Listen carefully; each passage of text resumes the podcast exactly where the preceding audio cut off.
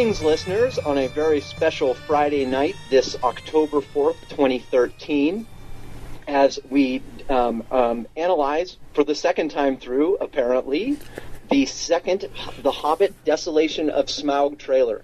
And this is a fantastic night, and one in which the universe has conspired to remind everyone that I am an essential part of this podcast, and that it and, and, that if it functions at all without me, that's just out of pure luck, and that the um, the the, the, the ordinary course of things is that it can't function without me.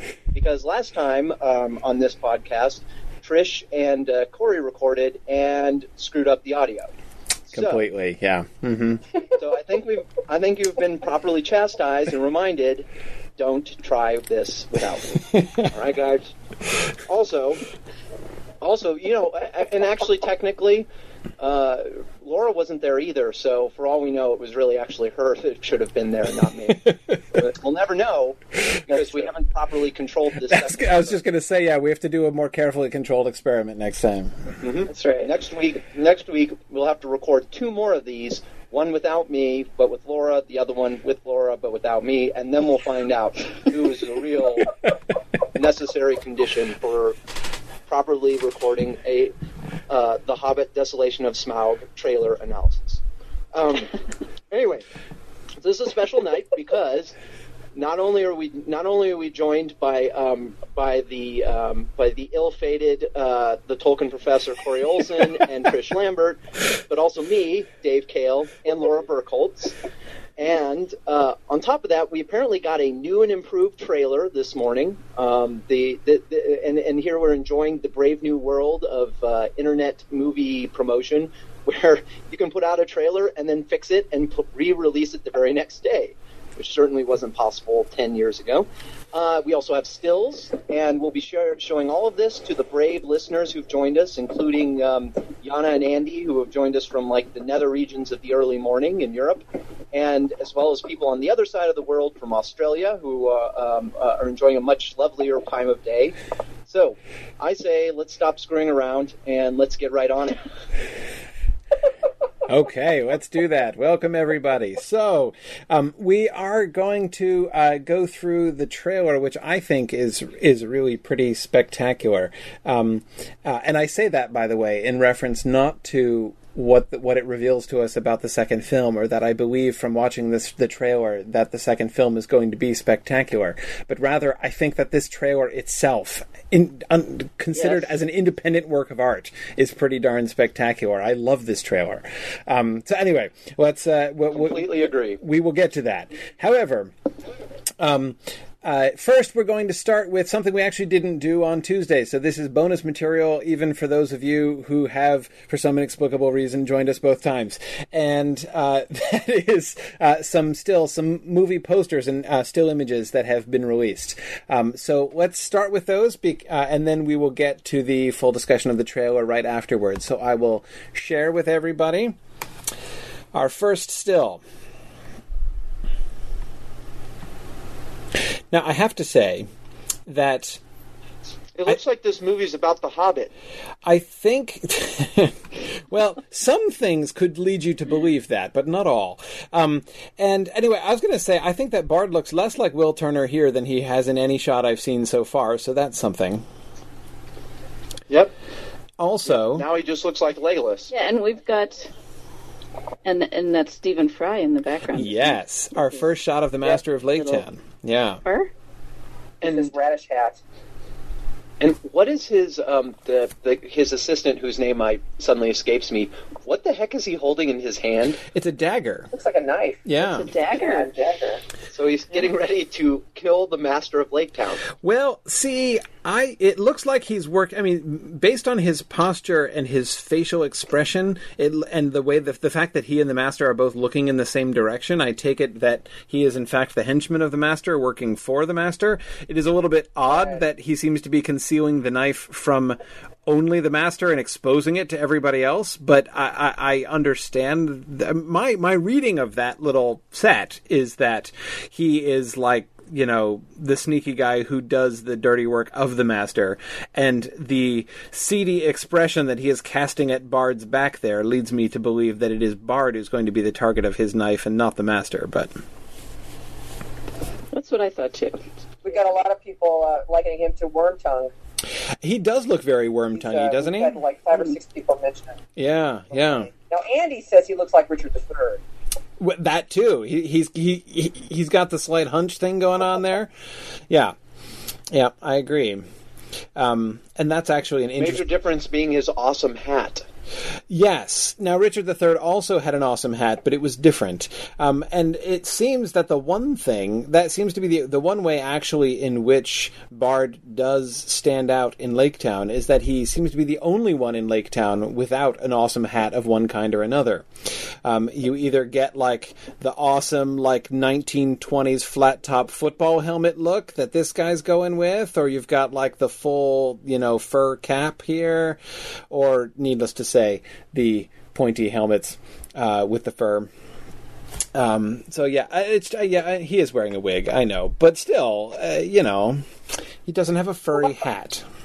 By the way, don't forget don't forget Stephen Fry's uh, Lego character. Remember how his hat? I mean, I, you can't really see it in this, but the hat, like, it literally looks like he's got a radish. Like, it's got the fur, and then it's like a red bulb with like feather uh, feather coming out of it or something. Yeah, well, it. I mean, I think that would be some kind of. I yeah, do hope. I do hope that. Um, Now that's not.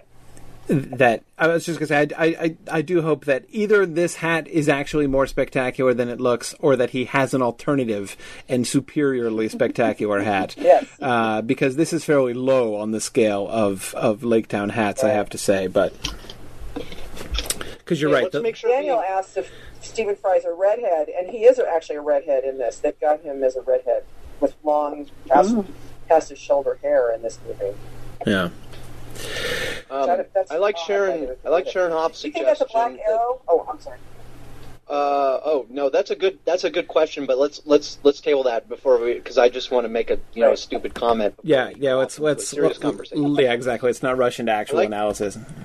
I like Sharon Hoff's suggestion that we refer to the pointy soldier hats as the pointy hats of mockery. Yes, well, excellent. especially since see, I was defending this last time. That I guess some people have been complaining that uh, you know that you know we've been making all sorts of fun, especially me, of the of the you know the the pointy helmets uh, that the soldiers of Laketown are wearing, um, when in fact they are you know carefully modeled like accurate period pieces after you know Russian and Northern Steppe warrior helmets.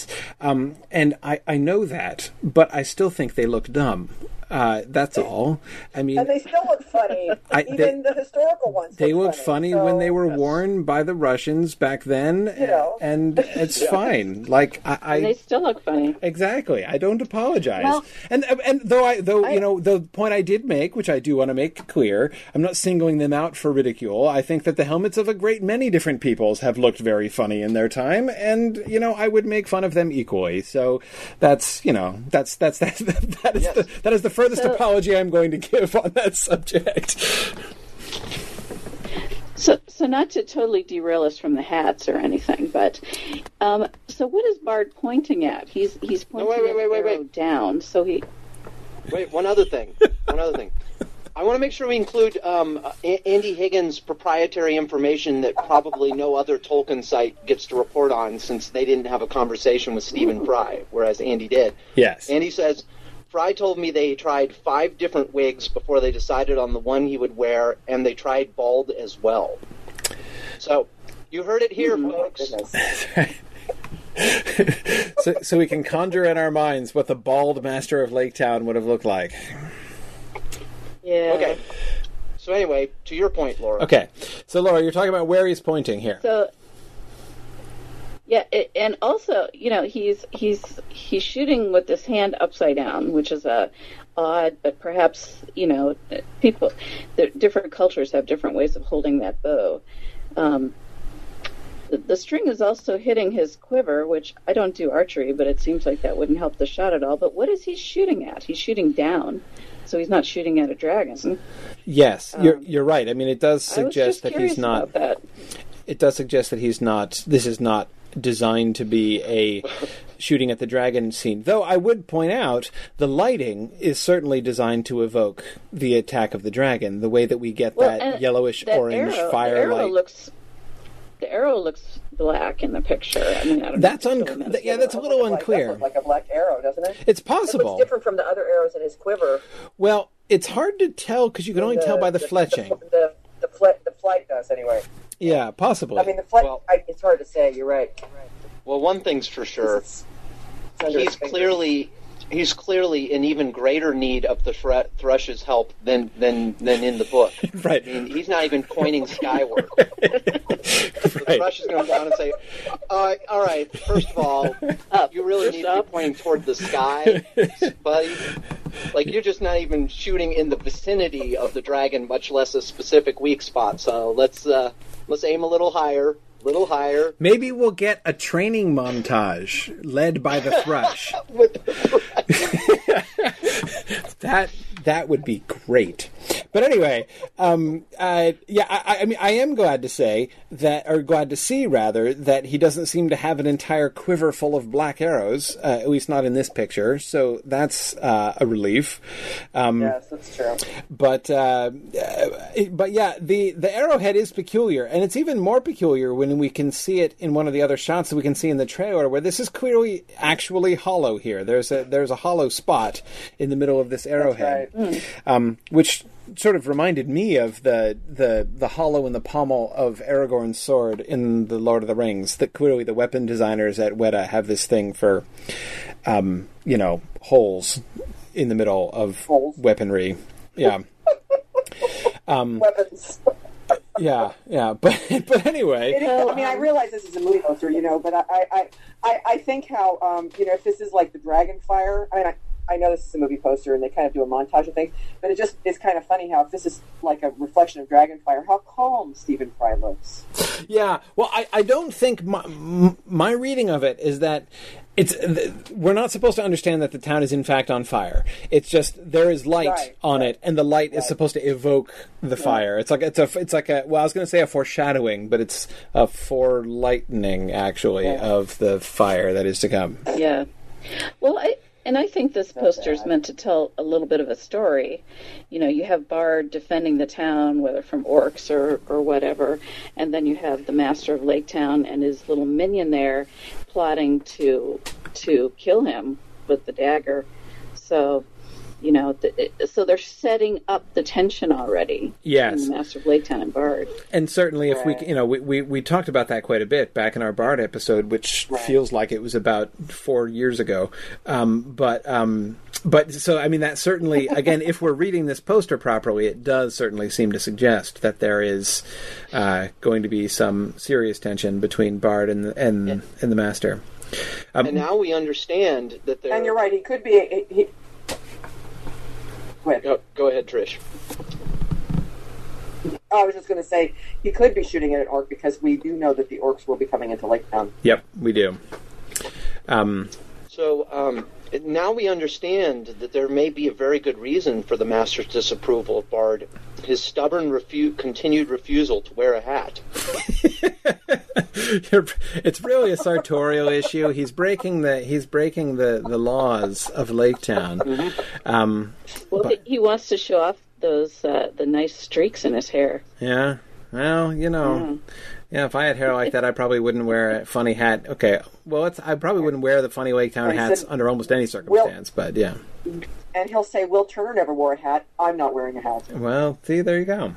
Well, we, we should probably we should probably move on to the next one because we have several of these and we haven't even started the trailer yet. So um, let's look at the next one.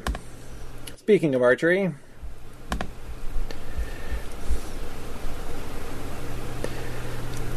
Oh, not that one. Yeah. This one. So interesting.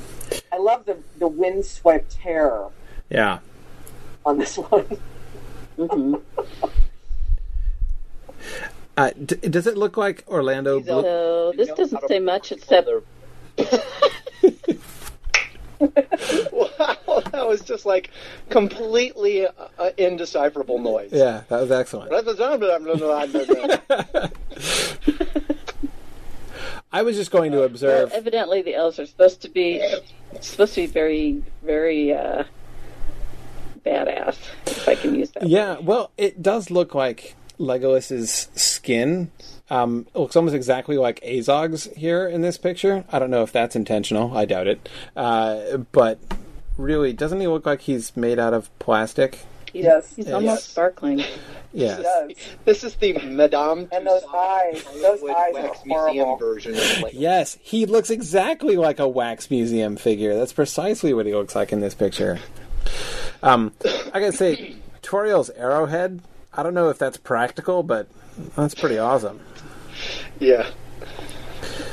That's that's not going to do anything, but Well, and I don't know how she's going to shoot holding it like that either. Yeah, yes, that arrow's I going to go know, five It, it looks really odd. It looks. I Just supposed to look if, at if it. five feet. She looks very good. yeah, yeah. So this is obviously very laid back. this is obviously a reference to that sequence that we've seen in both trailers so far. The Azog jumping Oh, crap, up There's the wall. in the background. Yep, exactly. Yeah, the orcs that are attacking that elven there's orcs. outpost. We've seen this a bunch of times. So this is obviously a scene which the trailers are really drawing our attention to.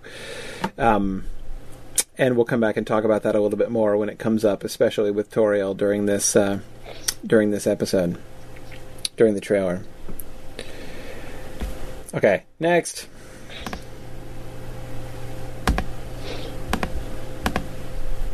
God, how many of these do we have to get through?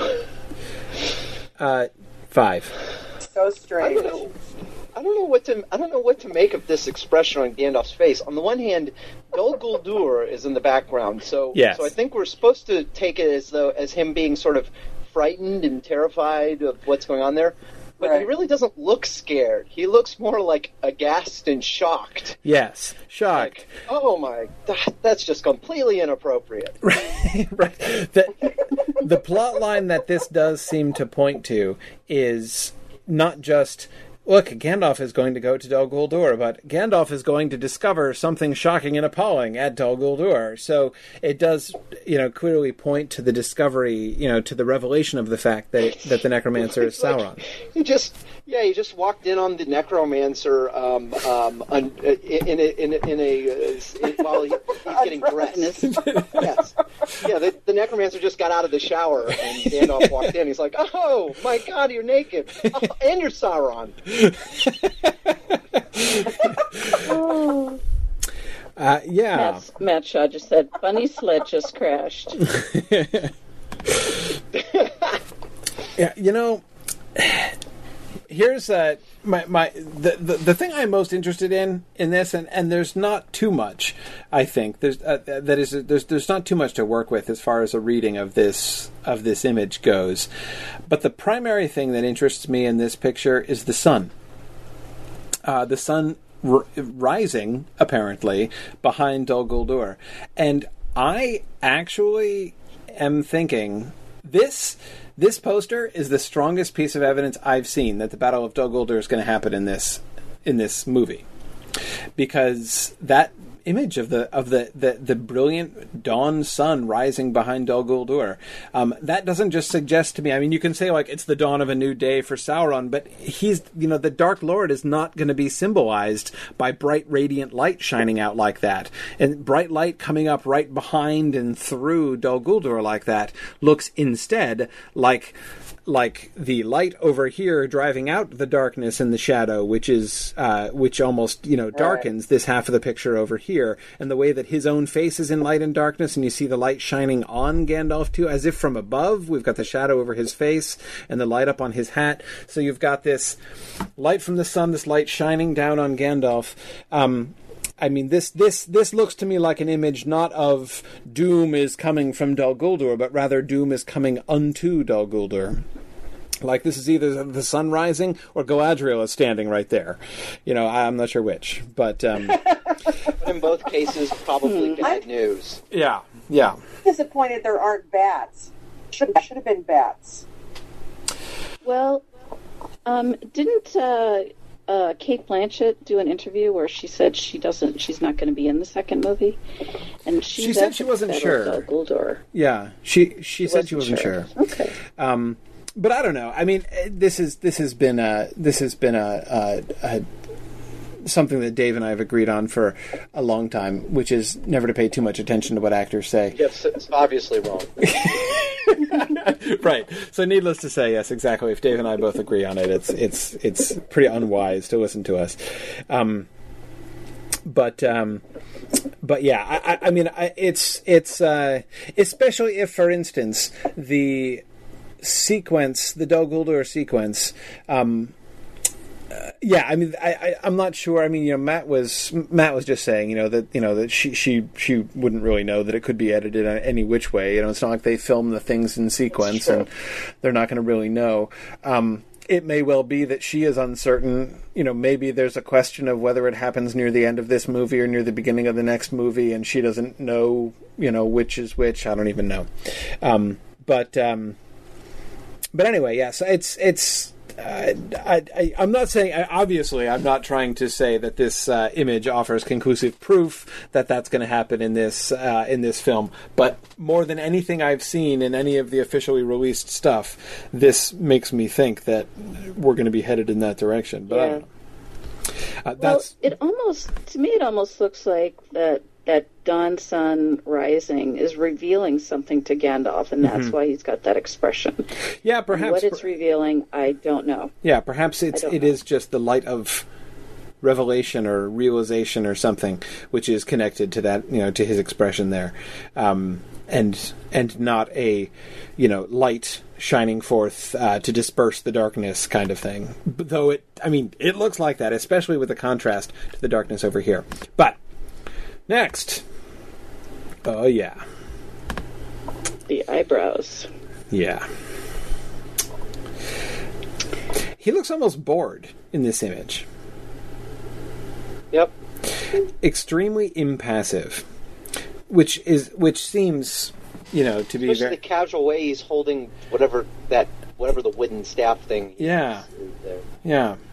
Though I love how his staff looks like one of the you know stalagmite pillars. I mean, it's it could be part of the stone carven background there. That's very cool.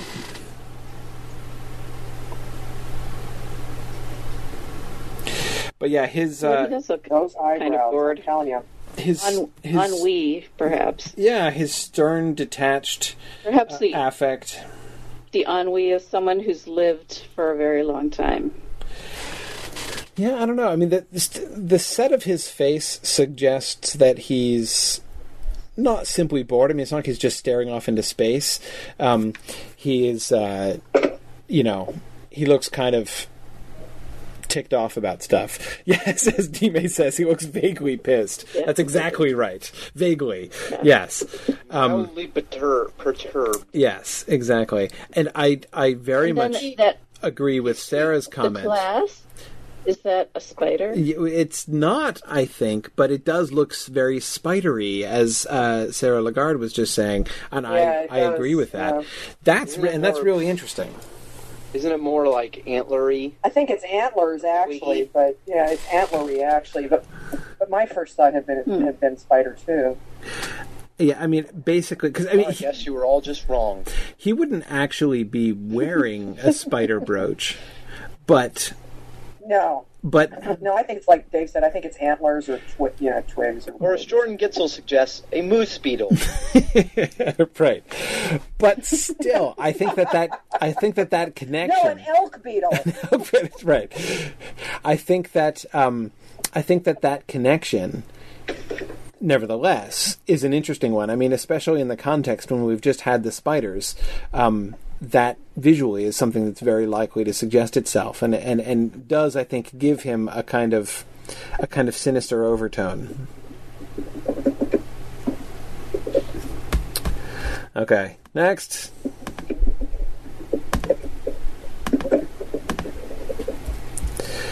So this is the underwater sequence. oh, this one.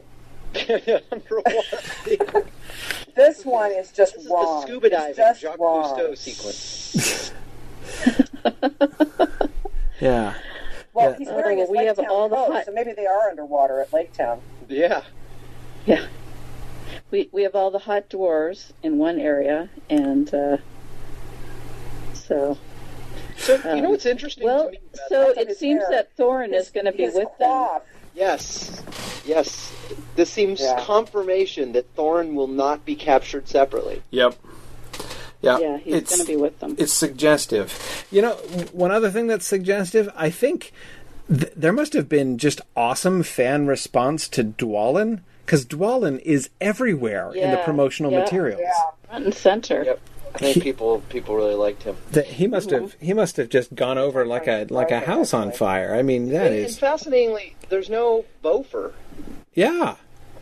I know. I actually saw somebody in a Bofur costume last weekend, but I but he's nowhere. just just wandering around. Yeah, yeah, just just wandering around. Yeah, no, it wasn't just wandering around. It was at Middle Earth Day at the Higgins Armory Museum. But, um, but still, it was the only actual. It was the only Hobbit movie themed costume that I saw all day, and it was a and it, and it was a Bofur costume. This is uh, this poster's also an excellent reminder that poor Thorin has only half a sword. well, you know, Orcrist is. Pre- I still kind of like how they did the whole like cleaver thing with the sword. You know that it's that's it's kind of cool. I like it. I like it. Um, All right, all right. Bilbo's coif for me is very odd. I, he, I, I don't the whole, and he looks kind of like he's been, like his face has been photoshopped on another body or something. But his coif, I mean, it makes for some reason it keeps Aunt Harvey. Yeah, kind of. and I, I don't know. I Stewart thought it looked hobbity. the expressions I thought it on looked kind of sh- hobbity, shaggy, curly. yeah the But the biggest thing that irritates me is he's wearing he's wearing the post Lake Town coat. I'm like, you know, artists, maybe you don't like the movie, maybe you don't see the movie, but get the clothes right. He's not wearing us. He needs to be wearing his other clothes, not the Lake Town clothes. that oh, is done. pretty odd. I mean, they must have just photoshopped the the cobwebs mm-hmm. onto him. Yep. Yeah, Yeah. Th- This looks incredibly photoshopped. yeah, it really does. And um, I, I think Even Yeah. his face Oh, I'm looks- sure. I'm sure they all are. I think my his face favorite looks very, very photoshopped. I think my favorite element of this poster, though, are Yeah. Fili and That's why Kili's expressions. You know, like you've got you've got Kiwi over here. They're just posing. yeah, who's like, He's what just. I, I'm that? just. I'm just posing. Yeah, he's like Bilbo. You've got something on the back of your head like I've never seen before. I, like, what is that thing? And then you've got you've got Fili over here, whose expression is like, "Oh boy, another day at the freaking office." You know, I mean, like seriously. And here I am way in the back again. I know exactly. like, of course, they would put me in the movie poster, but I'd only be like an inch and a half tall, and you can barely see me in the background, and I'm carrying something, and nobody can even know what it is. But anyway, whatever. Yeah. so you you want to know the the most surprising part of this poster to me? It is uh, the fact that they feel the need. They, it is the fact that they feel the need to remind us that this movie was made by the director of the Lord of the Rings trilogy. like, you know, I, I think I think it's probably good enough. In case good anyone's enough to- living under a rock. Well, it's probably good enough to remind us that this was made by the same people who made the other Hobbit movie. right. yeah. Yeah. But it seems very. It's a, it kind of just makes me. It, it makes me kind of wonder, sort of, what was the mar- What's the marketing calculus? Like, are they are they disappointed with the response to uh, to the to the Hobbit films? They still feel the need to kind of to to ride on the Lord of the Rings uh, coattails and popularity. I don't kind of think it must be that actually. I, I think that they're they're trying to firm up the connection to the Lord of the Rings trilogy. Are they but anyway- that people thought that there was just there was only one Hobbit film, and we forgot there were two more. I don't know. But anyway, let's go on to the big picture. Yeah, yeah, yeah. Ooh. Uh oh. Yikes! I disapprove. yeah. The, does this bring back every bad '80s Oh. Yes. werewolf This- film or what? Yes. That's what it looks like. Laura, thank you. I was like. really, thank I've been Laura. bothered ever since I saw this. I'm like, what does that remind me of? And of course, that's what it reminds me of Teen Wolf. That's what it reminds Yes. me of. It looks exactly like Oh, Michael, Teen like One guy- if you had put him in like a Nicholson was in, basketball player's uniform, you know, he'd look exactly like Michael J. Fox in Teen Wolf. That's pers- that's it. That's it. oh, the mystery solved. Um, well, the one thing I will say about Beorn here is that he has, and I didn't think I would say this, even more impressive eyebrows than Thranduil does. I mean, having eyebrows that, you know, really should deserve their own line in the credits is one thing, but having eyebrows that you actually just comb straight into your hair, that's really a different league altogether. Um, but yeah. Um. Hmm. I don't know. It's not working for me, I'm afraid. Yeah. And, and yet he has no hair on his chest. That's I was noticing that too. It, it's interesting that he is so shi- Yeah. his chest is so shiny and hairless. Um, I would have not expected that. He that. must shave it. and arms. He must shave. Yeah, exactly. I can just see Beorn Or shaving wax. his chest. Yeah, Goes in for wax. waxing his Yeah. chest. Yeah. He those must. Dog, those He dog servants wax him. He shaved off his mustache and the front of his chin, Yeah. so apparently also his chest. Yeah. Yeah. It is very perplexing. He he doesn't look remotely Look at bear. that wicked axe. Like Sharon says, he shouldn't need a. If he's a bear, he shouldn't need a weapon. Look at that axe. Whew. Well, he he, I mean, he has an axe. I mean, when when they first meet him, he's chopping wood. So Beorn with an axe wood. is uh, is uh, um, not that that's exactly a wood chopping axe, but um, anyway, I, it's you know obviously what they're doing here. Sarah Lagarde says all the. Sarah says all that beeswax from, from his waxes his chest. Uh, yeah, yeah. Well, okay. What you can say about this is obviously the concept here with his with his, his facial hair thing is you know the whole thing with Beorn is that there's a question as to whether or not you know he's like fully man or part man part bear or just a bear that can assume human form or whatever um, uh, you know that's a it's a that's a, a question that's never totally resolved uh, in that in in that way. Um, so you know they're trying to give him a face which looks which is going to resemble the bear so that when he become when he's a bear and when he's a, a human it will you know his face will be recognizably kind of similar conceptually. I i kind of like that but um it's i but that's the most i have to say for it Yeah. I wish someone had axed us before they did this. Terrible.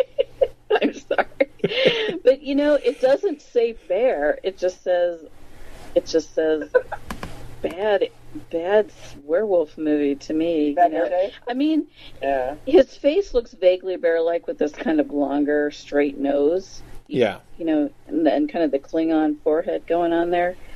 But um, you know, if he's a true shapeshifter, why wouldn't he just look like a guy when he's well know, because back? see that that that could explain why Just he's so hairy and funny looking face, is that he like he doesn't want to be a guy you know? He wants to like you know he's he's a bear and he's proud. He's representing you know? He's he's like i'm i'm, I'm you know i'm a bear dude and uh, you know and i'm not ashamed of it. Yeah, but he has no hair on the rest of him, just on his yeah face. well I, maybe it'll be better in the movie. yeah Maybe maybe it'll be better. This is just a picture. Well, and also, it, remember the remember that grainy pho- photo that we had of the, from the back where he looked like Sonic He- Sonic Hedgehog. right Um, you know, this this seems to Yeah. indicate that that in fact was right that he that he has like a long mullet behind him as well. yeah Yippee! Hey you know Maybe this is mid transformation too. Maybe he's not all the way transformed or something. And I have to say, I find it totally believable that if a bear turned himself into a human, he would have a mullet. That actually seems to me profoundly right in some way. I can't explain it, but I just, I that seems to me exactly correct. I can see that. I can see. Yeah, I don't know. Um, uh, but anyway, All right. this ends our still image portion. Now on to the trailer. Are you guys ready? So we'll do what we did before. We're going to just watch it all the way through once, and then we will, um, uh, and then we'll go back and, and, and talk it through. Ready? So we should try to refrain our refrain from saying anything through the first one, right? to tales and songs. Fall utterly short of your enormity, O Smaug, the stupendous. Are the dwarves of Erebor. We have come to reclaim our homeland. I offer you my help. How do we know he won't betray us? We don't. There is no king under the mountain, nor will there ever be. It will not end here. With every victory, this evil will grow. Legolas has grown very fond of you. Do not give him hope where there is none.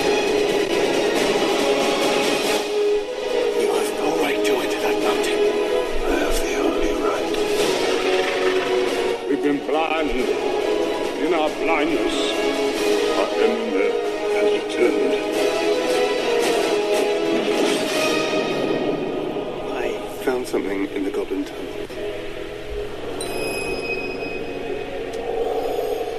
What did you find?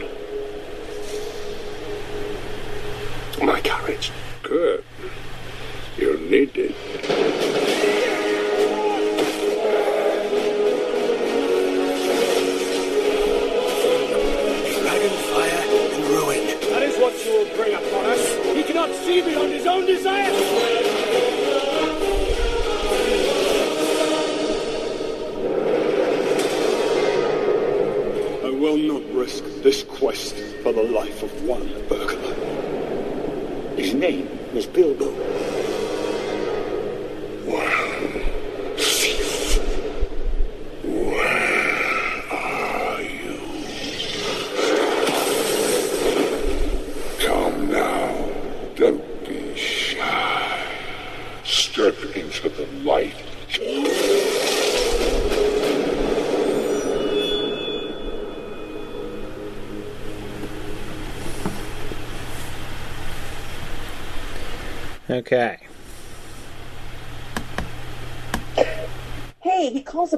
I know. Well, that's at the very end, but he calls him a thief, which sort of implies that he has been there before and maybe he took the cup.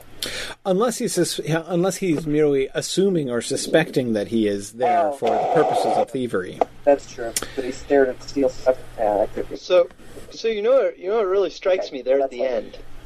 He it, he sounds he sounds like Benedict Cumberbatch. It's so it's amazing, even with all the like the modifications they're doing to the voice. If you just close your eyes and listen, I mean, I guess you know we know it's Benedict Cumberbatch, but his um, just like his cadence and sort of inflections and stuff, you, you're like, oh, I can hear the Benedict Cumberbatch underneath there. Yeah, it's uh, it's Well, now what about It's the eye? awesome. Did, did the did the eye say Benedict Cumberbatch to you?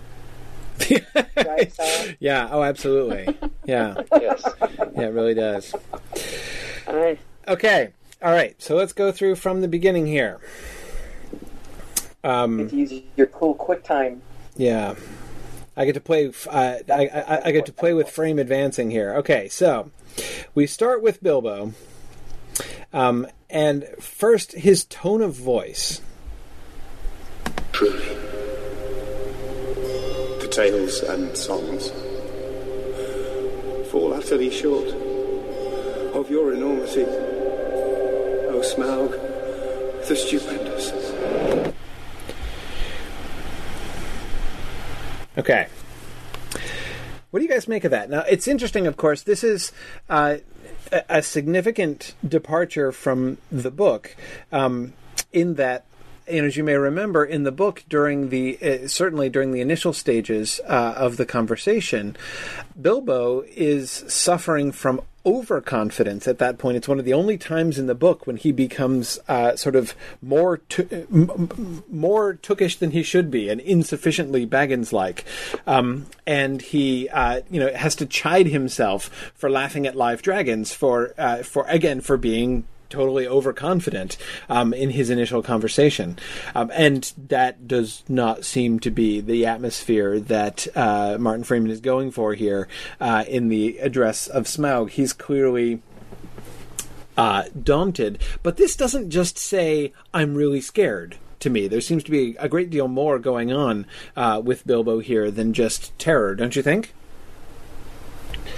Uh, actually, I uh, I, I didn't read him as as Don as Don. I mean, that's there, but he I, I don't know. I, I he almost sounds kind of uh, like overly flattering and and even perhaps sarcastic to me. I- You know, Yeah, I don't get sarcasm. sounded- I don't get sounded sarcasm. like he was. Go ahead, Laura. I, I thought he was maybe acting a little bit. You know, I mean, putting it, it sounded a little much to me. You know, if he was really terrified, he wouldn't be saying that. So, but it, it you know, it didn't sound like Bilbo in the book either. No, it doesn't. But You know, he didn't sound overconfident. I don't know. I don't know. I, I, I'm thinking. See, and the expression on his face here again. See, like without hearing what he's saying.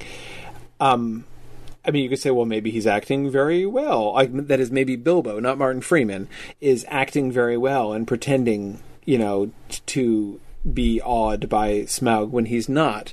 Um, but that's not what I'm seeing here. I'm not hearing sarcasm, and I'm not hearing um, uh, uh, fakery. Uh, maybe so, but to to me, both the tone of voice and his expression look really like awed to the point of devotion. Like there's and and what I'm wondering is you'll remember the passage the narrator passages in the hobbit you know those that you know some of those scenes which you can't simply put on screen like you can't narrate them on screen.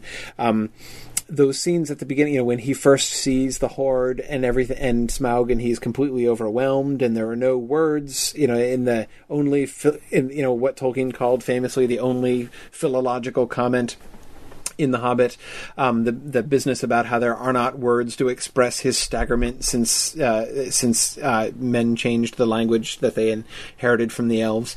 Um, you know, th- so th- that passage about how uh, how taken aback how how how odd Bilbo is, um, I'm, and I'm wondering if they're actually going to be sort of projecting an element of that that they're going to be to show Bilbo actually not just terrified like I am facing a, a creature who is very strong and powerful and large and might eat me um, but if he is actually you know because this is I don't know. It's, it's a pretty big deal, and I'm wondering. I'm, I'm wondering if they're going to be doing that kind of uh, him actually being in awe.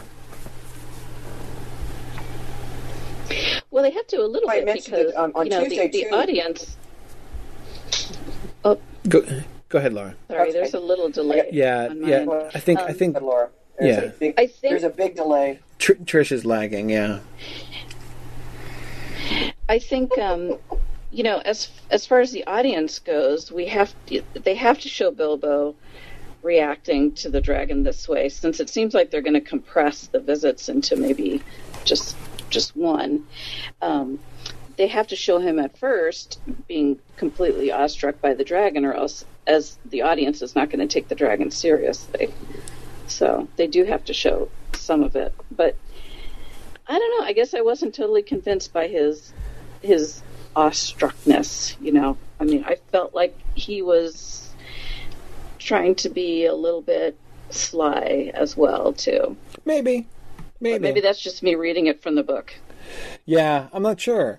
Um, but in any case, I do think it's interesting that he doesn't seem to be suffering from over. At least there's no evidence of overconfidence. I mean, even even just the way that he wanders out. You know, the the way that he wanders out here. Uh, this is not sneaking. This is not how a burglar. You know, he does not look like a legendary burglar here. Just walking through the hallway and standing out here on this open platform. Um, like, like, he's not sneaking right? He's just sort of walking out. And again, the, what I get, what I get from you know, sort of how he's walking and looking around here, and the way the camera is panning around him, suggests like. I am overwhelmed by the grandeur. You know, that's that seems to be like staggerment is what I'm getting here um, from this scene, which they're juxtaposing with his with his words to Smaug there. Well, I kind of wonder, you know, uh, uh, sort of riffing off of what you were saying, Laura. Maybe they're just going to get. Maybe they want to sell dragon the dragon's spell, the dragon's effect on people differently. Instead of it being sort of making you overconfident and tricking you, maybe it's more that they just you you just sort of you're overwhelmed and, and awed by him, and then and then you become compliant. Because because yeah, I, I think you I think you you might be onto something, Laura. That like I don't think that I don't think selling the whole overconfidence thing is going to work real well on No. screen. I, I think the audience will just interpret that as what the heck's wrong with Bilbo? What an idiot! Right. Like I, I because you don't have a narrator commenting like, well, uh, just in case you were curious, this is what happens when a dragon uh, when you talk to a dragon, you get overconfident. In case you were confused, and this seems a little more like in character for Bilbo as we've seen him in in the first film, of sort of like that. Just when he thought maybe he was getting his feet and figuring stuff out, now he comes in, sees the dragon, he's like, "Oh God, I'm in over my head again." Um, so I, I don't know. Maybe maybe they're just they're going to give us a different a different interpretation of the whole dragon spell. Yeah, that's certainly entirely possible. Now, a lot of people have been, we, we've been avoiding this subject, which many of our of our of our live audience here has been wanting to talk about, which is the fact that whatever else is going on, there does not appear to be any invisibility going on, either he either here or here. So neither before he walks in has he put on the ring. Uh, so he's, he's not put it on in advance. He doesn't put it on when he gets in, and he goes walking around on the treasure while still perfectly visible, and then is apparently talking to Smaug also while visible. Um, you know, there's still the possibility that we have to that we have to hold open as we've held it open before. That oh, gee, maybe they just haven't added in the ring vision effects um, in the trailer yet or whatever. But I'm still very doubtful of that. I've never been uh, um, I've never been very persuaded by that theory really. Um, uh, he looks visible. I don't know. Um, and what does this mean? When are they going to do? Uh, you know, why hasn't he put on the ring? Why wouldn't he have put on the ring? Um, I don't know. You know, Philip is suggesting maybe he's walking in after the dragon leaves. That is the reason he walks in without the ring on, and the reason he uh, is climbing the hill of treasure without the ring on is that he thinks the dragon is not there, and so he is not going out of his way to be invisible. Um, we we talked we talked about this. Um, we speculated about this before, and in fact, I think I think we sort of suspected that they probably would eliminate the invisibility from this, and and actually a lot of other scenes. Um, Yes. because as people pointed out, uh, um, you know, or as uh, Yana says here. I don't think they'd want to do this iconic moment in the weird ring vision No. effect, which I, from Bilbo's standpoint, you're going to get the weird uh, ring vision, and from the standpoint of the audience and Smaug looking around, it's going to be Smaug talking to nobody. right. It's just kind of, it's like you know, Rankin Bass. What they would do is they would do the the transparency thing where Yes. the audience knew where Bilbo was standing, but the um, but the, the, the other character didn't. Uh, but it still allowed you to kind of localize him, and the and the conversation didn't look ridiculous. Um, but uh, so yeah, I, yeah, I I the, that the fading of his image in the Rankin Bass cartoon is just enough to remind the viewer that he's invisible, that nobody else can see him. But you're right; it doesn't disrupt it, and it doesn't make it absurd. Um, whereas the ring vision would. You know, Dime was saying we didn't see any ring vision in any of the previous movie trailers, and that's true. But the point is we didn't see much ring vision at all in the film in the first film. You know that is to say we saw um, i mean you think about it how much time did we spend in ring vision in film one? Well we had the the initial time he puts on the ring you know during the lost button sequences in the pursuit with gollum. We have the you know the the the leap in the dark jumping over gollum sequence and then the you know running down the hill to chase after the door, but that's it. You know, so we had three short little sequences, and none of the. Now, of course, he didn't discover the ring until fairly late in the film, but still, um, you know, I, I we've been saying all along we expect the, a great reduction in the total amount of time Bilbo spends wearing the ring. Um, so so yeah, it, no, that doesn't surprise me that they would do that. The question is simply how do they justify it? You know, how how do they make that work? How can they explain why the dragon isn't seeing him and pouncing on him if he's not invisible? Yeah, that that I'm intensely curious to know. Like this seems like a much more uh, either he's just doing a very good job of hiding himself behind something, which seems ridiculous, or this dragon's much more kind of a games player, and he doesn't feel it's necessary to chomp Yeah. him right away.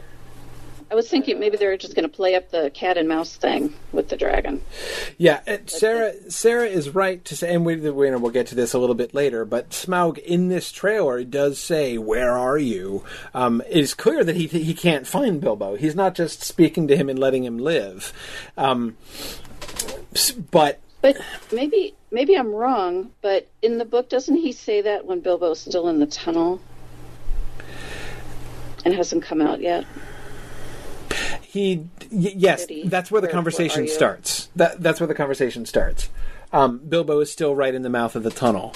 Um, and so, so bilbo certainly not out and climbing on the treasure or anything um, during the conversation with smaug in chapter 12 of the book.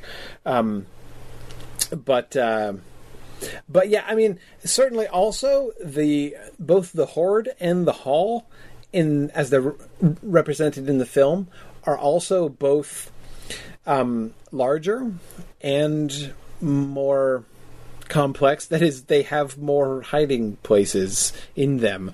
Um, it seems quite plausible that Bilbo could hide himself in a perfectly natural way or be overlooked by the dragon um, uh, if he's clambering around in there. Um, yeah, I don't know. Uh, and obviously, a lot of these things, you know, one of the things that is always true, uh, you know, and that we should always remember and, and will be bringing up at numerous points when we're looking at the trailer, is that you you always have to be careful judging context or, or you know trying to draw large conclusions by the tiny little snippets of of shot taken out of context um, in the trailer. Um, so you know it i mean this clearly this moment this this shot is given to us in the trailer and it suggests by his posture the way that he's looking up as he's speaking it suggests that he's essentially face to face with smaug here but that i think is unlikely to turn out to be the case in the film itself hmm. but we'll see. I mean, we'll see. You know, we'll, we'll sort of, yeah. So, as with a lot of this, we'll we'll learn more about it. But I do think it's suggestive. Um, I think it's it's whether he's acting or not. It's a fascinating little glimpse of where Bilbo's character is going to be. Um, more tantalizing than anything, but anyway. Then we move on to December thirteenth. And then we enter into one of my favorite sequences of the trailer. Um, I think this trailer is very cunningly put together. I just love the way it is composed. So first we look at the first we look at the uh, oh, well let's look at both video and audio here. Belobor, we have come to reclaim our homeland. So you see how that's done. We are the dwarves of Erebor. We have come to reclaim our reclaim our homeland. And while Thorin is saying that, the visuals that were being given are the dwarves being marched across the river into the halls of the Elven King. The dwarves appearing before, and it looks like there's a dude addressing the king right here. This is Thorin saying that, right? We're the dwarves of Erebor. We've come to reclaim our home. Oh no, he's in Lake Town actually when he says this, and you can always tell because there are men wearing funny hats in the background. snow. And there's people wearing funny hats. Yes, exactly. Not to mention Dwalin looking soulful. Um, And Bilbo looks like a little kid. Bilbo looks like Pippin. Doesn't he look like Billy Boyd? Like exactly Yes. like Billy Boyd in that? I mean, Yes. hasn't Bill? Doesn't Billy Boyd make that exact expression as Pippin several times? Yes, and where's that exact hairdo? Exactly. Yes. Um, but anyway, we'll come back to this in a second. The Lake Town thing. What I'm really interested in is the way in which they're juxtaposing these two things. Um, so throughout this little mini series, you know, this this little mini series of shots in this segment of the trailer, we have a, a repeated juxtaposition of Lake Town and the Elven King.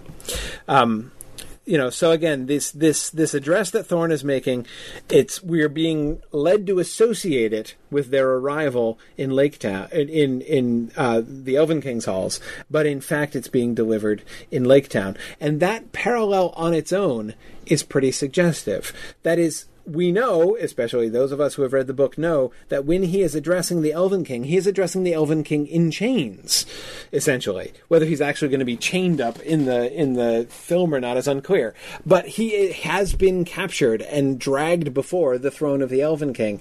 Um, so if that is being parallel to the book, does an almost an anti-parallel of uh, Thorin's reception uh, in the halls of the Elven King and his reception in Lake Town. You know, in the, in the halls of the Elven King, he is taken for a, you know a lying vagabond who is up to no good and thrown into jail for no really very good reason. And whereas in Lake Town, he looks even more like a vagabond, but instead is welcomed as the long lost king and the fulfillment of the prophecies of old, and uh, you know treated like royalty. Um, and helped and celebrated uh, in a you know a, a, a, continually rolling party for for for quite a long time.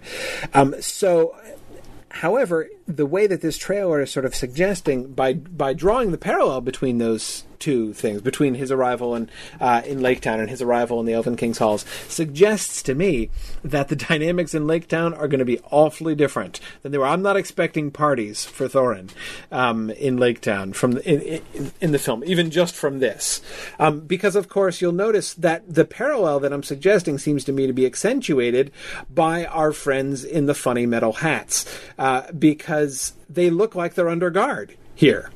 It looks like this is the place now where they're being dragged forward as prisoners. Not necessarily dragged, but pushed forward as prisoners. But I mean, there's there are armed guards here.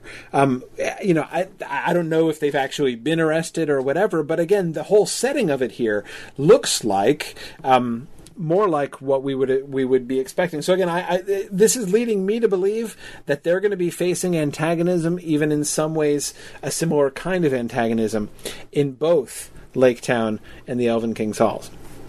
Mm-hmm. In fact, it, is it possible that less antagonism in the Elven King's halls, or at least less overt? Because he does, he the Elven King, I think, in the next scene says something about you know, oh yeah, I'll help you out.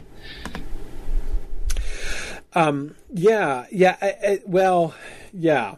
Um. Though I do agree See, but this is this is another logical consequences, uh, another logical consequence of the way the dynamics between the Elven King and Thorin are changed by the backstory that has been given in film one. Uh, again, Thorin is thrown in prison because he was a vagabond dwarf who could give no good account of himself and who seemed to be up to no good, based on the fact that he kept bursting into their celebrations um, with his rabble rousing friends um, in the forest. Um, so again, part of why he is being imprisoned is they is that they don't know who he is and therefore assume that he's like some dangerous vagrant. Um, that cannot be the way the story unfolds in the film. It's not possible. He's going to know him. He's going to recognize him. Even if Thorin were not to declare himself for his errand, as of course happens in the book, he tries to con- conceals both his identity and his his his errand, um, the reason that he's in the forest. However, um, uh, that's not going to be possible in the films. So there's no way that the Elven King can act in exactly the same way that he does in the book. It's just the circumstances are too different. He instead has to. Uh, even if he ends up throwing them in prison, or even if he ends ends up maybe putting them in guest rooms which happen to have locks on the outsides of the doors or something, even if he ends up, uh, you know, incarcerating Thorin, it's not just gonna come off in the same way. However, in Lake Town, that could totally happen. That could easily happen. Um, they could be, you know, just sort of held under suspicion or, or placed under suspicion and, and viewed with deep distrust uh, by the master and the people of Lake Town. That would make all kinds of sense, I think, actually, um, in in Lake Town. So, so I mean, yeah, I, that's interesting. So, so the so the Elven King, sort of by virtue of the whatever liege lord relationship that he that he appeared to have in the backstory, he cannot be overtly oppositional or confine um, uh, uh, Thorin sort of just right off the bat. He has to at least maintain the pretense of helping. Yeah, yeah. I, I mean, I, I, I, I would suspect so. Um, that is, that, or, or else he just, you know, makes himself into an obvious villain from the beginning. Um, I mean, unless he's going to be unless we're going to be getting from Thranduil some kind of, you know, cackling, you know, hand rubbing villain speech, um, then yeah, that's kind of what has to happen, I would think. Um, but so then, but then we get exactly, Dave, what you were pointing about, pointing to here. I offer you my help. Now, one rule of thumb is anybody who offers you help while looking like that, don't trust them.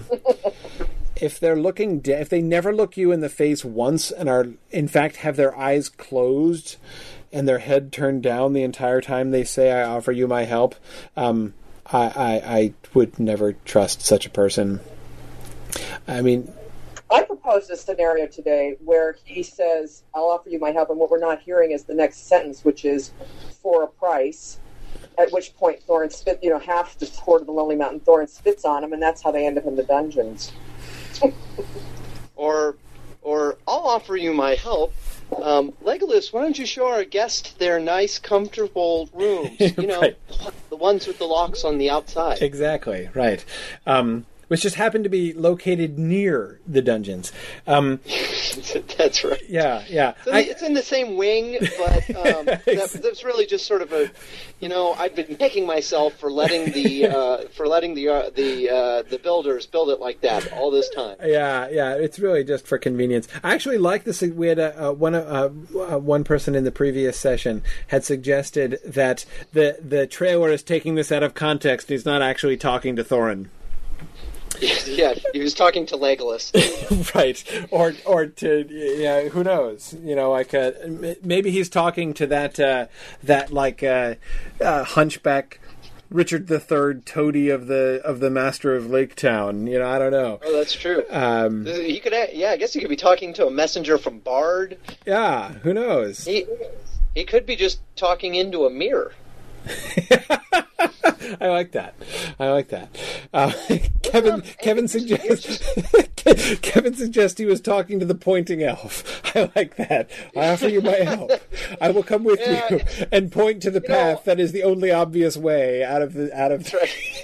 Where do you where do you where do you think you dropped your wallet? Well, you know, somewhere in that direction. I but you know, it's going to be possible to find the grass. Look, I offer you For my you, help. my help. Exactly. Should you need help discerning the only road uh, that is visible uh, in the landscape, I will help you point to it. I like it. It's right there. Sarah says, "Where did you drop your burned dolly?" Yes, I offer you my help. Um, Um, yeah. uh, Corey, do you? Yeah. So here's a question. Suppose, um, no, no, no, this can't be right. I, okay, so I, I was going to toss out there that uh, being being this a movie and Bilbo's the main character in the movie, people usually like to see sort of the main character involved in most plot lines. Could it be possible he's talking with Bilbo? Maybe Bilbo reveals himself. That's interesting. See, I still don't have any sense of how Bilbo is going to work in the film in the Elven King's halls.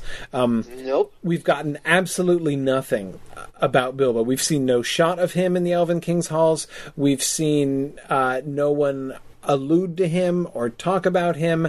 Um, there's no obvious indication that the barrel thing is his idea. Um, we've got nothing, nothing at all about No, Bilbo. and in fact, didn't we get a didn't we just get a shot in the trailer of the barrels and like dwarves leaping into them? Yes. Now remember, in the first trailer, we got them in the barrels rolling out, right, with their heads sticking out the barrels um, in what looks like an extremely unsafe manner. Um, they should obviously be wearing helmets. However, um, they that so we know that it. We, but but yes, we do get we do get uh, uh, uh, people jumping into the barrels here as well. Um, so. Yeah. Oh, yeah. Actually, I do like Daniel's suggestion. Um, you know, I offer you my help, um, or at least I was going to offer you my help until you killed my moose.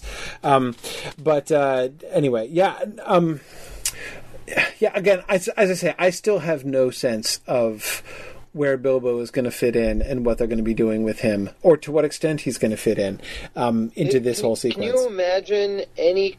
Can you imagine any reasonable version of this where where he is not uh, he's not invisible and, and an unknown guest sneaking around, but in fact uh, um, maybe reveals himself to the elves. Um, uh, uh, like uh, maybe maybe like the dwarves behave badly and get imprisoned, but Bilbo continues to be treated like a guest, and so gets to have like a private conversation with the with the Elven King, and says like, "Look, you know," and tries to mediate. I mean, Right, so he just shows up and he's like, I, "I'm I'm totally not with those other guys. Um, in fact, I really I have nothing. I I, I have I have I have nothing to uh, do with them Yeah. at all." Um, and and that would and that would suggest uh, so so what you could imagine then is is um, Bilbo trying to win over the elves and swaying Tauriel, and then Tauriel actually getting involved in helping them. Um, I'm not sure. What I could see though is I could see Bilbo sneaking around and basically by eavesdropping on conversations, hopefully not too horribly embarrassing ones, um, though that seems inescapable. Uh, anyway, by eavesdropping on conversations, he uh, basically picks up on the fact that Tauriel is potentially on their side and decides instead to go the other way and, and is like, all right, I'll roll the dice um, and take off the ring and talk to her and see if she'll help. That I could just imagine. Um, but not necessarily the other way around. At least I have a harder time imagining it the other way around. But fair enough. I don't know. Um, but but again, notice that the thing that I would like to go back to here is the way that this whole sequence is working. If we did not know any better, this whole sequence would lead us to believe that the Elven King is obviously the staunch ally of the dwarves, and the Lake Town people are the problem. Here they are, being escorted, graciously, no doubt, into the Elven King's halls. Here they are appearing before his throne, which all looks very impressive. Then they're being confronted. He's he's he's confronting the people in Lake Town, and there's armed soldiers behind him. And then the Elven King offers his help. Isn't that nice? Right? So it's it's sort of interesting the way that they're sort of playing with it here, and then we get the treason talk. How do we know he won't betray us? We don't. and we have though again it's just an, a thing i love about this trailer. Fun with pronouns right? How do we Who the heck are they talking? who are they talking about? How do we know he won't betray us? Uh, uh, who? You mean him? Would those eyebrows betray anybody? I don't think so right They have betrayal written all over them. but but the thing is is Or it could be Bard. Right, exactly. I mean, the thing is, it's it's it's almost impossible that they're actually referring to the Elven King. The trailer like beats you over the head. like, It it, it, it it doesn't just invite you to think that they're referring to the Elven King. This shot of this this this completely unnecessary. Um, bonus shot of Lee Pace's eyebrows uh, almost broadcasts that they're or, or, or seems to broadcast that they're talking about him, right? How do you know he won't betray us? This guy, you know, with the eyebrows. How do you know he won't betray you? Um, and then he says, "We won't. We don't know." That conversation, and and where are they? They're in the boat, going through Lake Town. Is that the ruins of? Is that what that is? Lake Town. Well, see, notice here also they're playing fast and loose with this because we get two shots. Here we get the dwarves with these ruins in the background, right? And here we have the boat in that same place, but this is obviously a different shot. They're not there. There are no dwarves in this boat. We see them standing up like this, you know, with their profiles against the against the background. In other words, they're not like sitting down and huddled in the hold of that boat. And there's clearly nobody standing there having conversations about people betraying them in this boat No, right here. That appears to be an empty. Yeah, doesn't that look like those ruins? Um, that's not Lake Town. Well, I I mean those I stone ruins. I actually have a theory that this is Lake Town. I th- I think that this is Lake Town because um, because remember the passage in the book that says that you know when there's a drought you can see the piles of a much larger town um, um, around Lake Town. Um, that is, the book contains a sense that Lake Town has declined from its previous glory and that it used to be a larger and more spectacular town. The idea that the films would latch on to that and expand it so that they make some parts or, you know, the outskirts of Lake Town, um, in fact, be these kind of semi Osgiliath ruins. Um, it doesn't actually w- wouldn't surprise me at all. Um, I, I, I- uh, my guess is that this is simply expanding that idea, um, and that this is in fact like th- a part of Lake Town which is lo- which is no longer in service. Which is which is merely a ruin, but again a ruin which stands as a testimony to the the much greater glory and riches of the town uh, back in its older days when it wasn't just But- a group of wooden houses. I mean, maybe this is completely wrong, but I thought this might could be the ruins of Dale, perhaps. Yeah, that that that that is a possibility. There are two reasons I, I think probably not. Again, it it could well be. I mean, and that's in in one sense, uh, perhaps the most obvious explanation because we know that Dale was a stone city and we know that it is in ruins. Um, one argument against that is that it was on a hill next to the Lonely Mountain. Uh, I mean, I know the lake does come up there, so it's possible that we could get some ruins around the you know like you know where the where the harbor of Dale used to be. Um, but the fact that we're getting him uh, that is Bard, and I'm assuming, though it's only an, assumption, that this is Bard steering the boat here. Um, the fact that we're getting Bard steering this boat, which is either empty or has dwarves lying around on it down at the bottom, um, suggests to me that this is not in Dale yet. That this is still like him taking them to Lake Town from the river, from the barrels. Um, again, maybe I'm wrong about that, but when they're headed off to the Lonely Mountain, as they seem to be here, look, see, they're not huddled in the hold. We get clearly visible dwarves uh, sitting around in the boat, again, up. Like these shots could conceivably, like them being in the boat like this, could con- conceivably be this.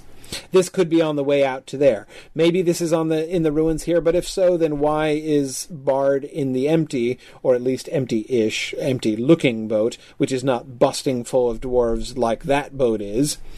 Um, of course, it's a different boat. He's it's Well- not it's not got the sail, right? So I mean, it's a different boat anyway. It's not got the mast. Yeah. Sarah had a had an idea. Could it be Bard checking out his old stronghold of Dale? you know maybe maybe we are going to get a soulful like i just come to the ruins of dale to hang out because you know i long for the days of old and it's possible it's possible um Well, it's it's just it's very clever editing because if you just look at it quickly, it all seems like it's it's continuous. You know, you've got the dwarves in the boat, and then they flash back to Thranduil, and then you have this boat, and but it's all edited in. It seems like from completely different spots in the movie, almost. So yeah it, it, it clearly is um but though again it's made to look like a continuous narrative right um, and again, that's what's so clever about it, uh, and I think it's it's it's it's really well done. So anyway, this conversation again, they can't be talking about the Elven King. I refuse to believe that they're talking about the Elven King because No, they're, The they're mas- sure the he's master going of to Lake betray them. Exactly, Dave. That's exactly right. Because there's no question, right? They've just escaped from his prison by jumping into barrels and running down the stream with elves shooting at them. They're not going to be like, "Do you think he might betray us?" Oh, I don't know. You know, maybe, maybe not. They he he cannot be the antecedent of that pronoun. So who is Bard? Uh, well, I suspect they're talking about maybe the Bilbo. the, ma- the master? Now that's Bilbo. an Bilbo. That's an interesting suggestion. They probably don't know the Master of Lake Town yet, if they haven't gotten there. There's It's probably maybe- it could maybe be Bard. it could but- maybe be Bard, but Bard is presumably five feet away from them in this small boat, so it would be an unwise conversation to have if it were Bard. Do you remember? Our, do you remember our speculation from from the various uh, Bilbo um, Thorin bromance? Yeah. Um, uh, the uh, you know um, episodes and discussions where we said we think the character arc is going to be the first film. He's he's he's skeptical, and by the end of it, Bilbo's proved himself, and they're friends and hugging. And this film starts off with them as friends, and what we reach by the end is is uh, and it's something ranging between distrust on the behalf of Thorin and, and, and disgust on behalf of Bilbo at Thorin's behavior to even, you know, um, uh, Thorin threatening to throw him off the ledge. And and we and we see a couple shots at the end of this trailer already pointing that direction. The the weird confrontation with uh, Thorin sort of cutting Bilbo off with the sword, so Bilbo can't walk away, and then the conversation with Balin about I'm not going to threaten the mission for like one Yeah. burglar. His Yeah. name's Bilbo. I, I think I think what we're seeing here, this is probably a third to a halfway through the film. I think we're already heading in the direction of, of you know, um, Bilbo has earned Thorin's trust and admiration for being brave and um, uh, and, and courageous. And what he's going to discover, however, is that Bilbo is also honest and true and and moral. And as Thorin starts heading in more of a sort of a ruthless, amoral direction, he's going to start thinking that he can't trust Bilbo anymore.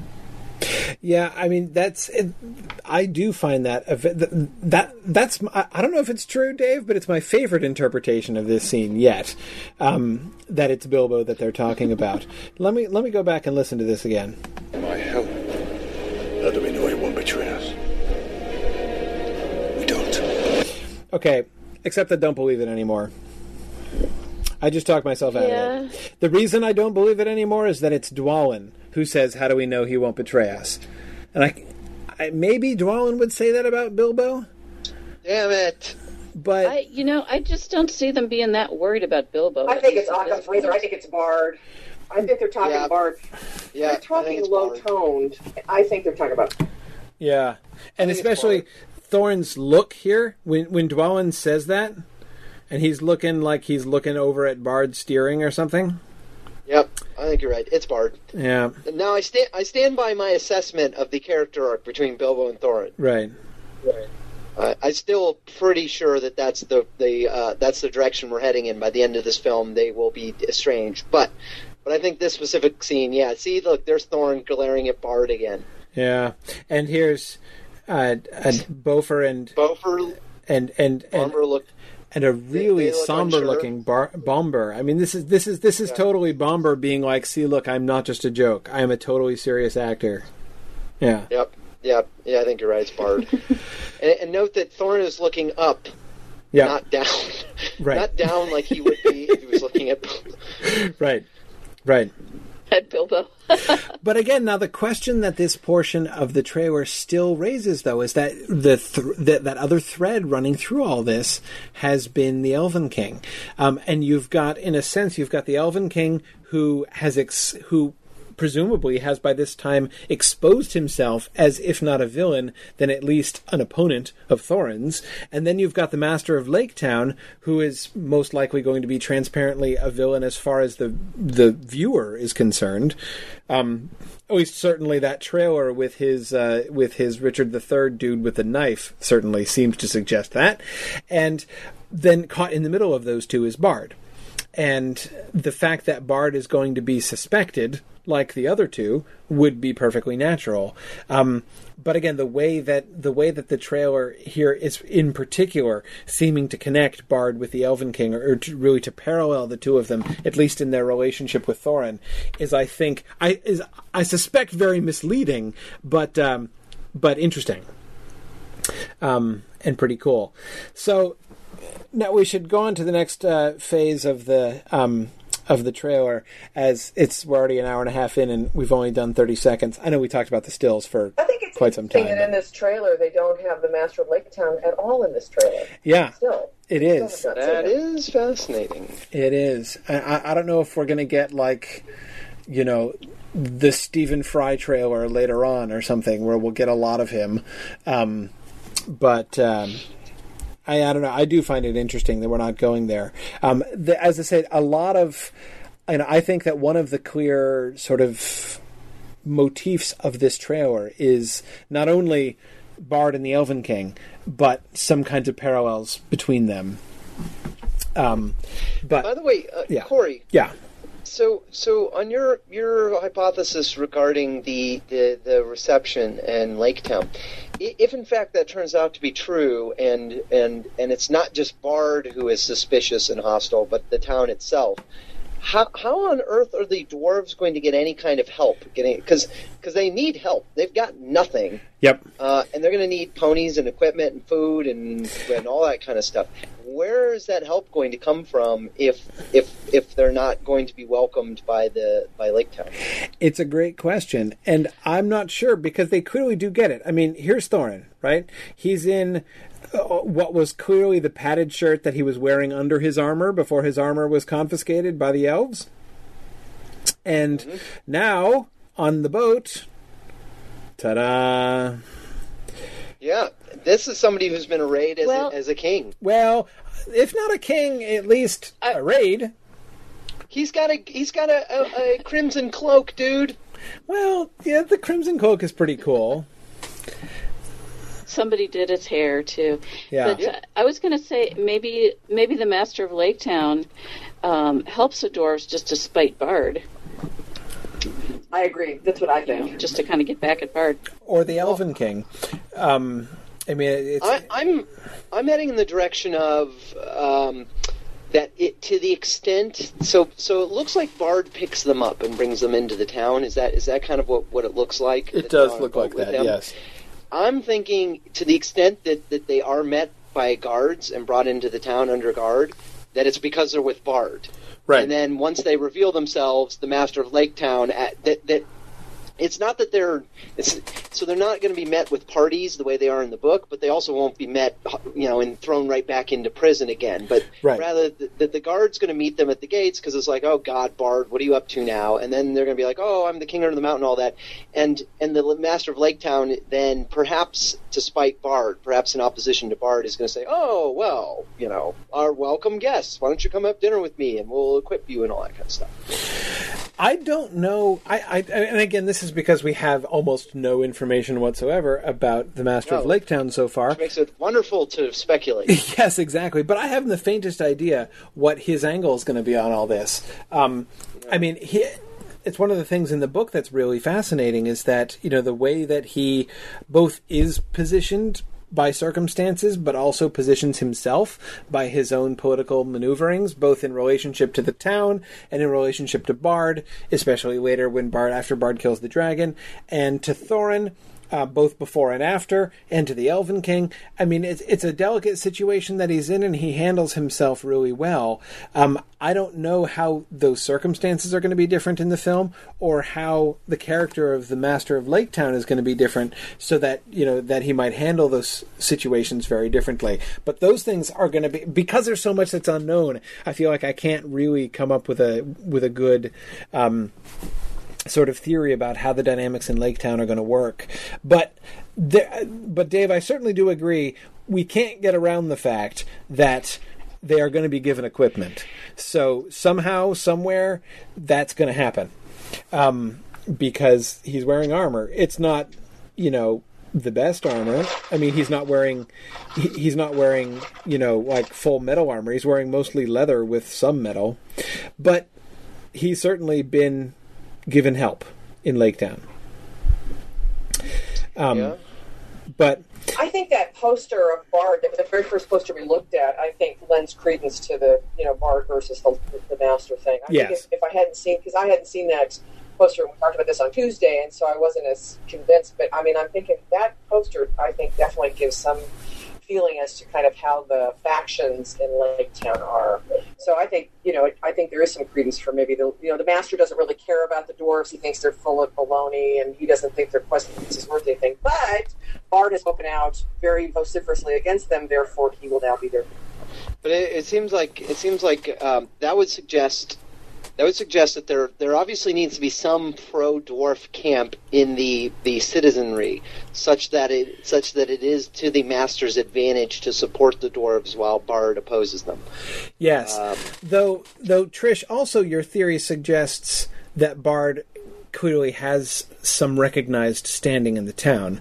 That is, if the response of the master is to say, "Oh, Bard opposes them. Well, then I will help them."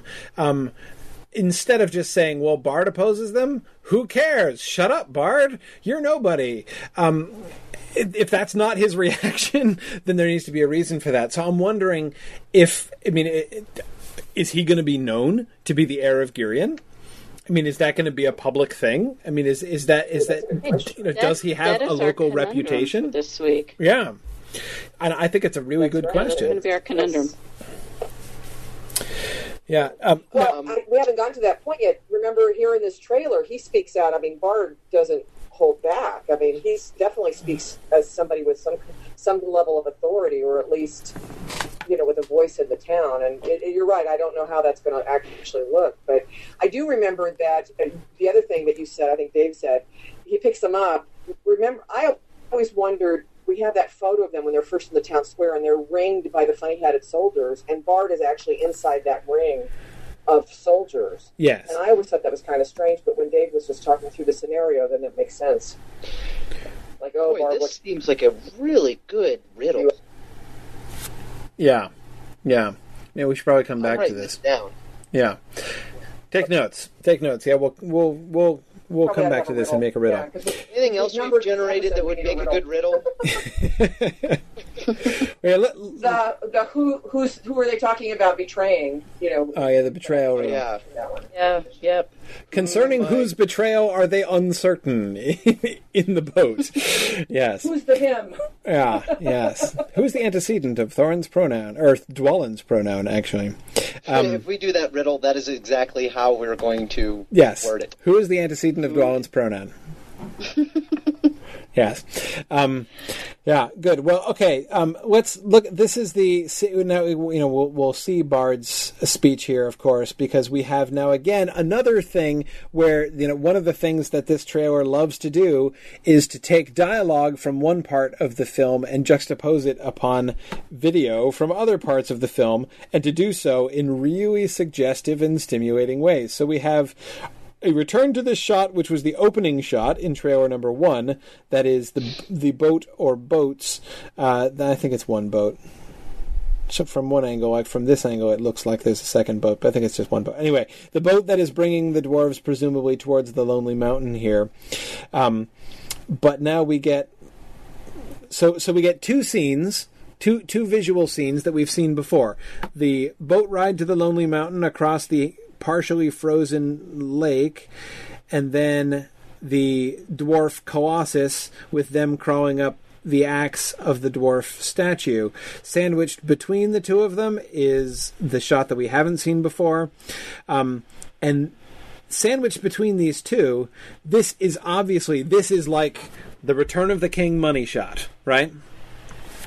Thorin, exiled king, now dressed up in, if not a A grade armor, B plus grade armor, uh, with the dawn light, you know, tinting the clouds vaguely pink behind him uh, in the in the blue sky. He looks upon the lonely mountain for the first time, and then we segue immediately to the shot of the memory of the grandeur of the dwarven kingdom of old in this giant colossal statue of the great dwarf kings of legend uh, that loom great in his memory and everything. Because of course he is a king, you can see his crown up here that looked like the crown that Thror was wearing uh, back in the flashback in the first scene. So this whole visual sequence is you know is is very the I am king under the mountain, I have returned, right? And then they juxtapose that with excellent audio. There There is no king under the mountain, nor will there ever be. Love that. Um, while the visu- while the visuals are saying one thing, the the audio is saying exactly the opposite. And I love. There is no king under the mountain like this. Nor will there ever be. You know the reference to the future when what we're seeing is an image of the past, right? Yes. so cool, so well put together. As I say, as I said at the beginning, um, you know, I don't, I, you know, I, I'm not 100 percent sure that this trailer shows that the second film as a whole is going to be great, uh, but this trailer is great. I love the trailer. No, Hollywood is increasingly adept at making excellent trailers. All the while, their ability to make great films is in doubt. yeah. But anyway, so yeah. So for now, I'm just gonna I'm I'm uh, I'm just gonna enjoy the trailer. But we should see, of course, where this is where the, these segments are taking us. So there is no king under the mountain, nor will there ever be. It will not end here. With every victory, this evil will grow. Okay, so now we have the sudden juxtaposition with Tauriel, the elves, and the attack of the goblins. Now, notice this is the transitional scene. Once again, we get the third, in, the fourth visual sequence in a row. Of the last four visual sequences, three of them are ones that we've already seen in the first trailer, right? And this is the fourth. The third one of those in, in, in this sequence, this is the transition between those two concepts the King Under the Mountain sequence and then the Tauriel and Legolas sequence. And the transition is this scene with the elves jumping around and shooting at dwarves in barrels. Um, and in that moment is when we get Tauriel saying, It will not end here. With every victory, this evil will grow. It will not end here. I mean, here. Here's where it will not end, because those blasted dwarves are going to get away. Oh, wait, we're not talking about dwarves, are we? We're talking about orcs. We're talking about larger evil, like that large, for instance. Um, so that transition, I think, you is were really you were really enamored of this trailer. I, I'm I'm loving this, and I also really love doing frame advance and backwards. So just I'm just going to be having amusing myself. Sorry. I said, and you're doing penance for having lost the first one, right? Yeah, exactly, exactly. So anyway, so I, as I said, I, this this transition is really interesting because you know we have first again the elves opposing them. So this seems a transition from not the visuals here, but again the audio. Nor will there ever be. Why will there never be a king under the mountain? Because all of these things stand in his way. All these obstacles that have to be overcome, such as freaking elves shooting at him in barrels. Right? You know, like the the elves are the are the enemies. Except, oh wait, wait, hang on. They're not enemies. They're opposing the enemies of the dwarves. They're actually on the same side. And of course, being the voice for this as she was in the first trailer of actually we're not on the opposite side from these people. Ooh, and that poor dwarf there got an arrow in the chest. Yeah. not dwarf, orc. That orc, yeah. Um, and this Victory, this evil will grow. This evil will grow. This conversation, I, do, do, you, do you guys think I'm right in saying that this is clearly the same conversation Tauriel and Legolas were having in Yep. the, in the other trailer? Yep. This is a continuation of it. And and as, as as we remember, the conversation that we got from the previous trailer was, you know, this is not our fight. This is our fight. Remember that was what they were talking about, whether it was their business to be involved in this fight. What she's saying here is very interesting to me. With every victory, this evil will grow we were talking in our analysis of the first trailer as to what they were referring to, right? When they say, you know, this is not our fight, this is our fight. Are they talking about the dwarves, or like going to the, the Lonely Mountain and and trying to kill Smaug? Is that what they're talking about, or or the opposition of the dwarves? What are they talking about here? I think they were talking about Bilbo. She Well- really wants to get rid of him. yes. this evil will grow. Yes, that that sinister hobbit who's taking over. Um, it seems pretty clear she's talking about the forest here. She's talking about Dol Guldur. She's talking about the orcs and the spiders and the evil of of, of the which which again was something we were theorizing, but it was not obvious from trailer number one. It seems pretty obvious. Uh, the fact that we're getting this while they're while they're fighting orcs uh, in the foreground.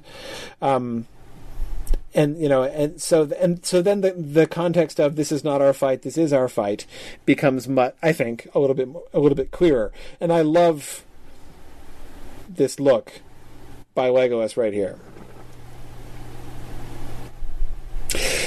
You know what this look obviously says? This look obviously says she's right and I really don't want to admit it. Yep. that's that's the most reluctant player ever. Yes. This like all guys Shut up. all guys know this look. This is the look you're having when you know you are losing the argument. Yep. and you really don't want to admit it. Yeah. Yes, that's yes that that look says, "Dang it, I don't have a leg to stand on here, and I hate you for it." yes. I am Legolas. Yep. Yep. So then we get Legolas shooting her that other. Okay, no wait. Now we transition. Um, so far from it, if, you know. So Mister, it's not our fight now. He's angrier.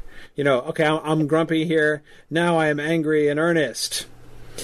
Um, We get Legolas action figure Now I'm here. slamming my daggers back into their sheaths. Oh wait, but before that, uh, when you slow this down, Dave, watch what you notice. Watch. Trish and I noticed this already in the last one. Notice? Whose sword is that? That's Orcrist. That's uh. What the heck? Thorin's He's sword. fighting with Orcrist, And who is he fighting? And where? a is goblin. He's this in is Lake Town. he's, he's in Lake Town. He's clearly in Lake Town. It's got to be Lake Town. We've Or got the ruins nets. Dale. Or No. the ruins. No, it's not. It's wood. There's there's there's wood, and plus here you can see this is an inhabited place. We got a Oh, candle yeah, burning it's back here, inhabited, Yeah. and Is this is this post dragon? We decided on Tuesday that actually Legolas is the translator for the thrush. So yeah, Legolas is going to translate for the thrush. What the heck is he doing with Orcrist? Well, that actually, but if you think about it, it makes perfect sense. Well, Orcrist has He been must have confiscated. given it up. Yeah, well, Yeah. What can I say? So he's bringing it back. He's delivering it to Thorin. no, he's keeping it, man. Like that's a oh, sweet okay. sword. Oh, yeah, He- okay. w- Yeah. w- w- w- That's of like- course, they're going to yeah. use it, and you know this is an ancient Elvish sword from Gondolin, and they've like this, this, you know, the dwarf had it, and they confiscated it. So, like, of course, the Elven Prince is going to be like, yeah, sweet, I'm totally upgrading to that, like, you know, ancient magical Elvish sword. he looted Thorin. yeah, he totally looted Thorin. So I so this I, I totally didn't notice this until we were just we were going through this scene really slowly and we were like wait wait wait a second that's Orcrist yeah. Gosh, has anybody else noticed this? I don't know but but anyway it's clearly there's there there is obviously I don't know how this sequence is going to go down but there's obviously an Yeah, orc that's another. You saw it first here. That's you saw it first here on little. Mm-hmm. Yeah, twice. You saw it here both Thursday and Friday first, or Tuesday and Friday first.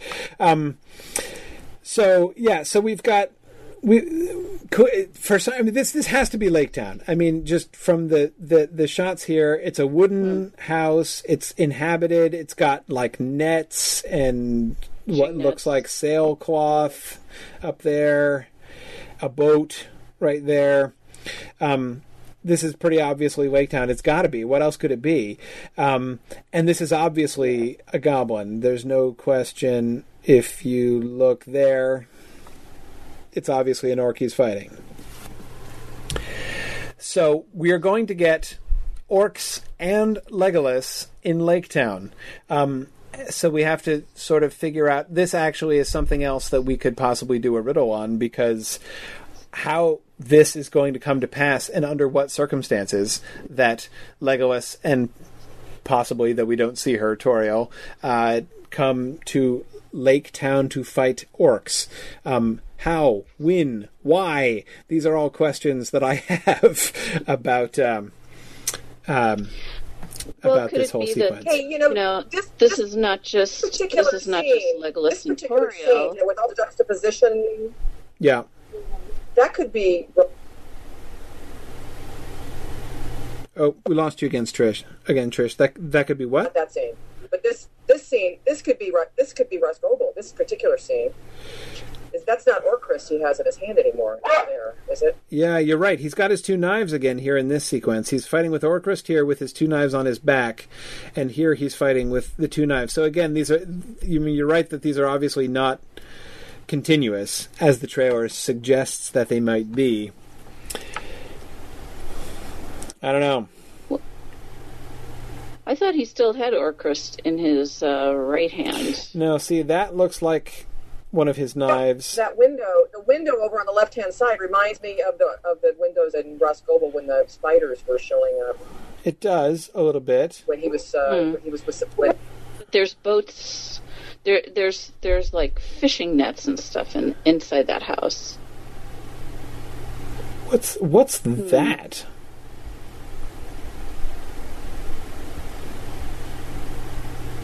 Huh. Anyway, but Is it moving? it looks like it's moving. Yeah, it's moving. Another orc. Another orc that's flying off to the side. I don't know, but he's clearly fighting with his two knives here. We've got one knife in his right hand Yeah. and the other knife in his left hand. So he's got his two knives and not Orcrist in this scene. Anyway,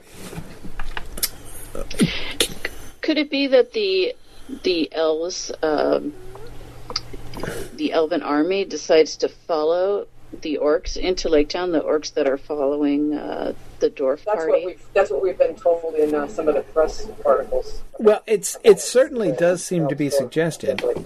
Yeah, it does seem to be That they suggested. the orcs. So that would be how they would be up there. Um, you know, the mystery of why did the why does the elvish army show up at the Lonely Mountain? They're they're following the orcs. If it's the whole army, though,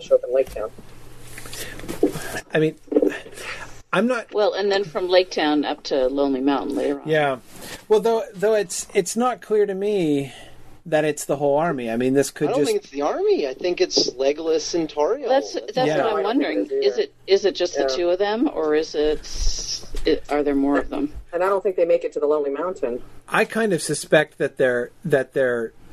I kind of I kind of suspect that they're going rogue there. That is Le- Tauriel and Legolas. Um, Yeah, but anyway, um, so then we have him And sheathing. here's his- another good riddle, by the way. By the way, you guys, another good riddle is uh, how does Thorin get orcs back? Because later we will see that Thorin is barring Bilbo's way, and he's using Orcrist to do it.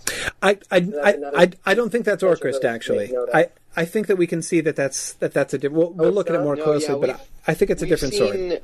We've seen we've seen um, clips of. I actually found other people, not very many, mostly people in threads on other sites, but a few people have already noticed uh, that Legolas has Orcrist, and they were discussing what sword is it that Thorin has instead, and it's kind of a curved blade. It, it actually looks somebody. Uh, somebody Oh no, you're in right. one of That's the right. We actually talked about it on Tuesday. Yeah. yeah, so some, somebody somebody in one of the threads was speculating that it was another elf blade, but it actually looks kind of like one of the orcish scimitars. It's kind of got the sort of the the you know wicked looking curves with the spikes and stuff. So um, Right, I don't know. I don't know because what sword. you you remember in the first trailer. He has something when he's in the barrel. Remember in the barrel? Exactly. That's just what I was saying. When we see him Yeah. swinging a sword in the barrel, a sword which looks kind of curvy and vaguely Orcrist like, but when we slowed that one down, we could also clearly see that was not Orcrist, but an Orc sword. Um, so it is possible that it's the same one. I don't actually think so, but uh, it doesn't. But it's but it, I think it, it's clearly not Orcrist that he's confronting Bilbo with in this trailer, as well as as I think we'll see when we get there. But wait, okay, but we can't delay it any longer. Legolas has grown very fond of you. Do not give him hope where there is none. So moving on to the next. Yeah, let's go straight sure. ahead. Yeah. I think that about takes care of that. Oh look, from the directors of the Lord of the Rings trilogy. Oh, is that who did The this? look on her face. Here? Wow, she really Yeah, look at the look on her face. she really like that what does that look say? I mean, that look says to me like God, did you step in something? That is awful. I mean, like wipe your shoe. Like seriously, doesn't this look like Well, I think. Okay, my interpretation of this is that since she is not uh, Sindarin elf, right? She's just a regular run of the mill green elf. He's saying that you know you are too lowly to um, to have any interest in my son, and that's why she has that look on her face. yes. Well, and I think it's a surprise to her. I think I think that it's it's a surprise to her that he's saying that to her. She didn't realize until now that she's considered. Or either that, or she didn't know that the thing between her and like. Either that, or she really does not like Legolas at all, and can't stand the thought of it. It, it, that is perplexing. The wording doesn't suggest. It, it doesn't. It seems like if the problem here was you're beneath my son, he shouldn't get involved with you. It would be more a you don't have any hope, stay away from him. But you're giving him hope. I. Oh, I think know he's just he's being. I, I just think he's being indirect there. You know, it's like you know, wink, wink. No, we know that he has no hope, right? Like, you know, basically, what he is saying to her is, "You are going to start discouraging him now." That is your, you know, go. You know, I, I am, I am giving you your marching orders, and your marching orders are, you are not to encourage Legolas in his thing. And he's like, I don't want to have to step in myself and forbid this. Uh, and so, if you know what's best for you, you are going to br- start brushing him off right away. Now, somebody has pointed out the fact that so far, you know, there's this pattern of the the voiceover not really being from the scene that we're seeing. so, I mean, that could be true here too. That would be awesome. Let's hope so. Um, yeah, let's let's hope that the, the dynamics are actually completely different than they are that they imply here, and we're just being set up. Um, that would be lovely. Um, I love Jim's suggestion. Jim says, "Notice he has his back turned to Tauriel, so he's probably actually just talking to somebody else. In fact, he's probably addressing Thorin here, and she's just actually overhearing it." talking He's actually talking to pointing elf. you know, like Legolas. Legolas lost his favorite brooch in the forest, and pointing elf was really just saying, "I think I saw it over there, right over there along that trail." And and Thranduil's like, "Look, I don't want you giving Legolas any hope, okay? Where there is none. He's never going to find that brooch." and Tauriel is like, And she's thinking, "Oh my God, I stepped on that brooch. She's like, I stepped on "Oh, that brooch out when we were on the force of the brooch." yeah. Oh, that is a much better. and that- I, I, thanks. I, I Yeah, really feel I much like better that about better, this whole sequence. Yeah. However, it's hard to get away from I now that. have the subtitle for this episode.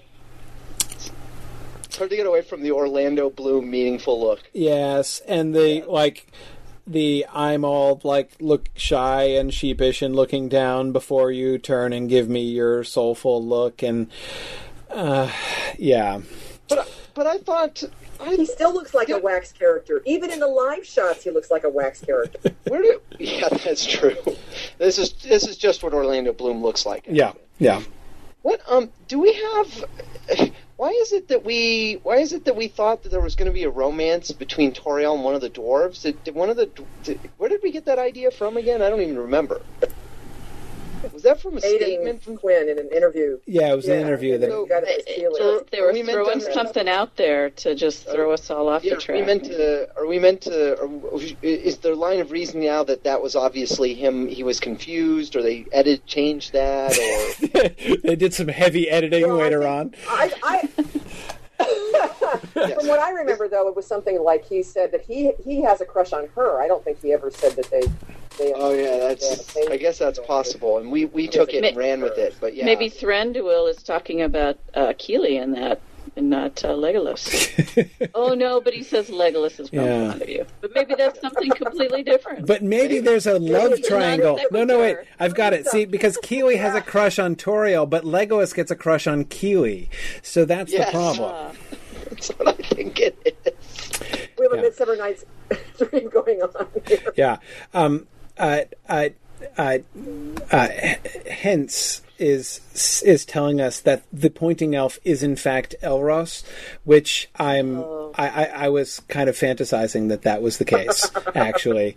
Um, that. Uh, I, I, I totally expect that El, I mean I'll go on the record again. I think that Elros is simply going to be an elf extra who is given a recognizable name. I don't think it's going to have anything to do, in fact, with the brother of Elrond. Um, I, I, Yeah, I- like yes. Agnar in the first film. yeah, Agnar it- was a. It was a popular name the year that that Elf was born. Yeah, exactly. So, Everybody was a lot of Elroses. naming their kids Elros that year. But um, uh, but I was joking about the fact that I I th- I would love it if it turned out that the pointing elf was in fact Elros. So um, that that makes me not as happy as some things would make me, but um, uh, anyway, yeah. So. So no, let's uh, uh, let's you know. Can I just say how how poor how far this thing is degenerated? That like now I'm kind of like rooting for a seamy love to triangle with the dwarf, um, just because it would be less like predictable and tedious than the you know a thwarted romantic interest between Legolas and Tauriel. Laura, Laura, we should go back and harvest clips from like year one about this topic. You know, and Corey now, what Corey just said, and just like like do a collage of Corey talking about Oh. It's, it's very dangerous to leave myself in the hands of other people editing me. Um, but yeah, well, This is true. I, I'm a big. How very progressive of them if they include a um, uh, a uh, gay elf dwarf romance. I kind of doubt Elf, it. Elf dwarf, elf. Yeah, I kind of doubt it. Oh my goodness. Yeah. me too. Anyway, let's go back to the king on the king under the mountain is returning. Ready? There he is. You have no right to enter that mountain. I have the only right. Okay. Before we get back to Bilbo and the spiders, um, we transition back to. I love the. We got this shot here in the first trailer. Thorin standing and looking over the ruins of Dale, but it was just here. It was just this is what we got in the first trailer, as I recall. We get also him scampering up onto the ridge and looking, which I quite like. That is, we see the the this the movement and the action of him actually arriving. Him acting you know, like here is Thorin's own first glimpse of Dale that we're getting, and of course. Dwalin, because uh, th- like his agent must have negotiated have something that he's got to or be. something. Remember? Yeah. I mean, last year it was like there's Kili, there's Kili, there's Kili. Now No, exactly. There's Dwalin. Caden Turner should should should or Aidan Turner should fire his agent and hire Dwalin's agent, obviously, because this is clearly. Um, but uh, anyway, uh, so so we've got the Thorin is returning and looking over his domain, and then we get again Bard being grumpy about it. Um, I love the visuals here. Now, notice we've got, of course, plenty of the pointy hats, Pointy. Um, and also as as I was suggesting on, on, on Tuesday, I love this guy. This guy seems to be in like every single shot in Lake Town. Like this one old guy who also, of course, like Bard, you'll notice does not wear a funny hat. I suggest, therefore, there's obviously some kind of familial or thematic connection between Bard and uh, white-haired dude with no hat. But anyway, we've got Bard looking stern with the soldiers behind him, um, and Thorin. Look at how Thorin is depicted here. Doesn't Thorin look teensy in this picture? He looks tiny. Yeah. I mean, this Bard is like gigantic. mini Thorin. Now, on the one hand, of course, you can say, well, of course, Thorin is quite a lot smaller than Bard. If he is standing toe to toe with Bard and having a shouting match, he is in fact going to be staring into Bard's navel. That's like totally what you would expect to find. But you know they're very careful with their camera angles with the scale you know? Um, there's no reason they don't have to have this guy you know bard's shoulder in the foreground. Um, they've chosen this shot and the angle of the camera looking down on him with the obviously taller guy in the foreground to uh, you know this, this this seems a shot that is calculated to make thorin look small and I think that that's a really fascinating thing. We've got Bard, on the other hand, looking huge. Yes, he's in the foreground, and he's not actually that much larger and taller than the people behind him. But again, he's looming up. The camera angle is looking up at him. We don't even get his whole head in the shot, right? Because we're looking up at him, and then Thorin, you know, is is is down at the bottom of the shot because we're looking down at him. Just the the the, the way that that Bard looks to Thorin and Thorin looks to Bard. Um, is I think really heavily emphasized here, and uh, it, really adds an interesting level um, to the to the, the the actual exchange that they're making. You have no right, I have the only right, says Thorin. Says cute little. and, and it's I think it's the first time we've ever seen this this angle. You know, like they've been on the boat together, but Thorin was sitting down.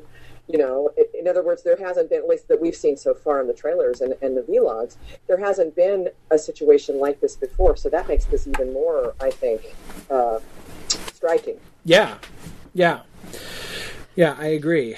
Um, so,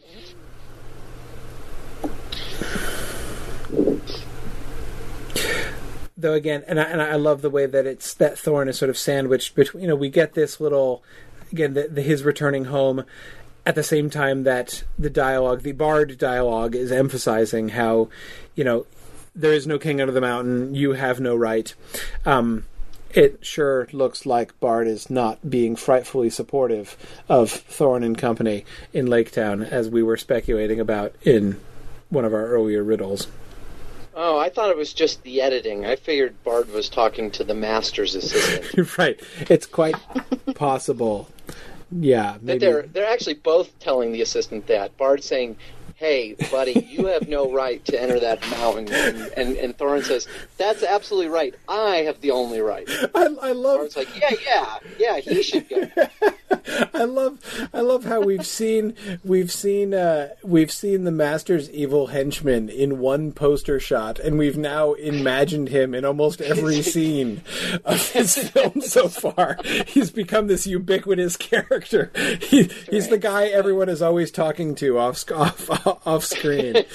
the real star of the movie. That's perfect. That's perfect. Okay, Bilbo. We've been blind. Okay, before we get blind, um, we have Bilbo. Look at his blood. Yeah, he got punched in the face. The blood on- is the the blood on his forehead is the only is the only color in this entire scene. I, just, I find this so, so striking. Looks a little woozy too. Yeah, well, I mean, he's But apparently yeah, you're right. been hit in the head. Isn't that interesting? This this could be, but for his his face and particularly the blood, this could this could be a, uh, like a poster black shot. and white film. Right, it could be a black and white film. I mean, it's it's an almost entirely black and white scene. His lips a little bit where it looks like they're slightly bloodied, um, but yeah, so like Bilbo's blood, it just it it it the way it jumps out visually in this scene gives it. In my mind, an almost you know like emblematic significance there. You know that you know Bilbo bleeding. I, it's I'll, I- I'll be interested to see this scene in context um, to see exactly what's happening. Well, it's here. interesting because since he's wearing spider webs, it would, you know, you we could infer that it's like after it's like, you know, Mhm. after people have been freed and they're in the middle of fighting the spiders. Well, I, I- or it's um, or, after the it's dwarfs are captured. after he's because d- don't forget. Well, I don't know if they're going to do anything like that same sequence, that- but of course well, in the book he's to- getting wrapped up, and then he's setting to when a himself spider free. is starting to Exactly. yeah. So he'd have spiderweb on him from the beginning. He could just be. This could be after that first Right. sequence before he's gone after to rescue the dwarves. Um, Daniel Barr is, or Bear has asked a really interesting question: Is it spider blood? Do the spiders have red blood? Could this be the blood of his enemy splat- splattered on his face um, that we're seeing here? You know, I I don't know. I don't know. I don't think so. I don't think spider blood is red like that. that is, I'm trying to think of how like, Shelob didn't bleed red blood uh, in No, she uh, bled black blood, wasn't it? Black or like yellowish ooze. or ooze? Yeah. I, I'm not not quite sure, but um, uh, anyway, um, Well, so could this be after the dwarves are captured and Bilbo's left behind?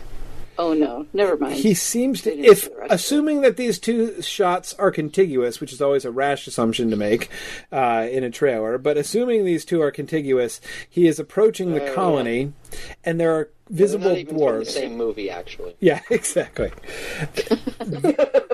there are visible Can we also dwarves wrapped on- up Well, can we also comment on no ring Yes. again? he's he is going perfectly visible apparently into the colony of the spiders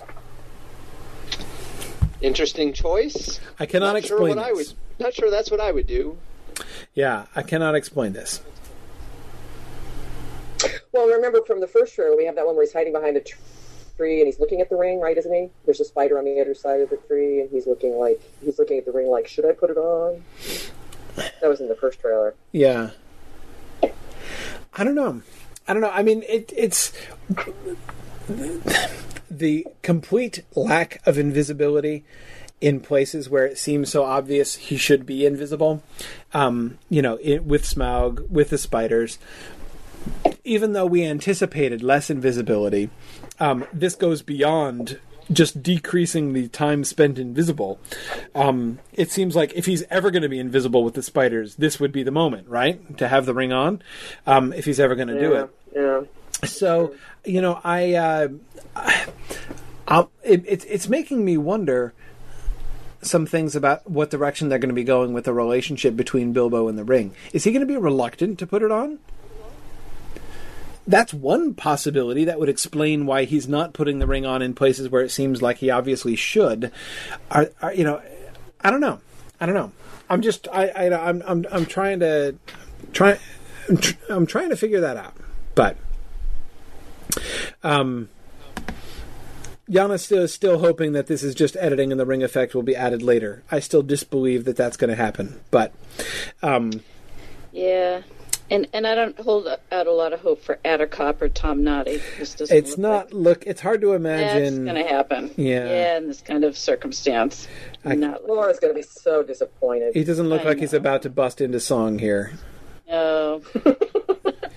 That is not the expression. But he may still say it in some way. We have to really cock our ears for this because remember they did they did um, out of the frying pan to the fire. I think Gandalf said that when they were Yep. running through the trees. Yep. I mean, you know, they so he sort of salts in this stuff. So we got to be listening. Yeah, yeah. Yeah. I am. I am. I, I. I- I agree. I am not without hope that the word Attercop will be said somewhere in the film. But yes, it, I. I I don't think he's going to sing. Um, that seems unlikely. But now we transition from the discovery of the dwarves wrapped up uh, in spiderweb to Gandalf. In our blindness, our Eminem has returned. Okay.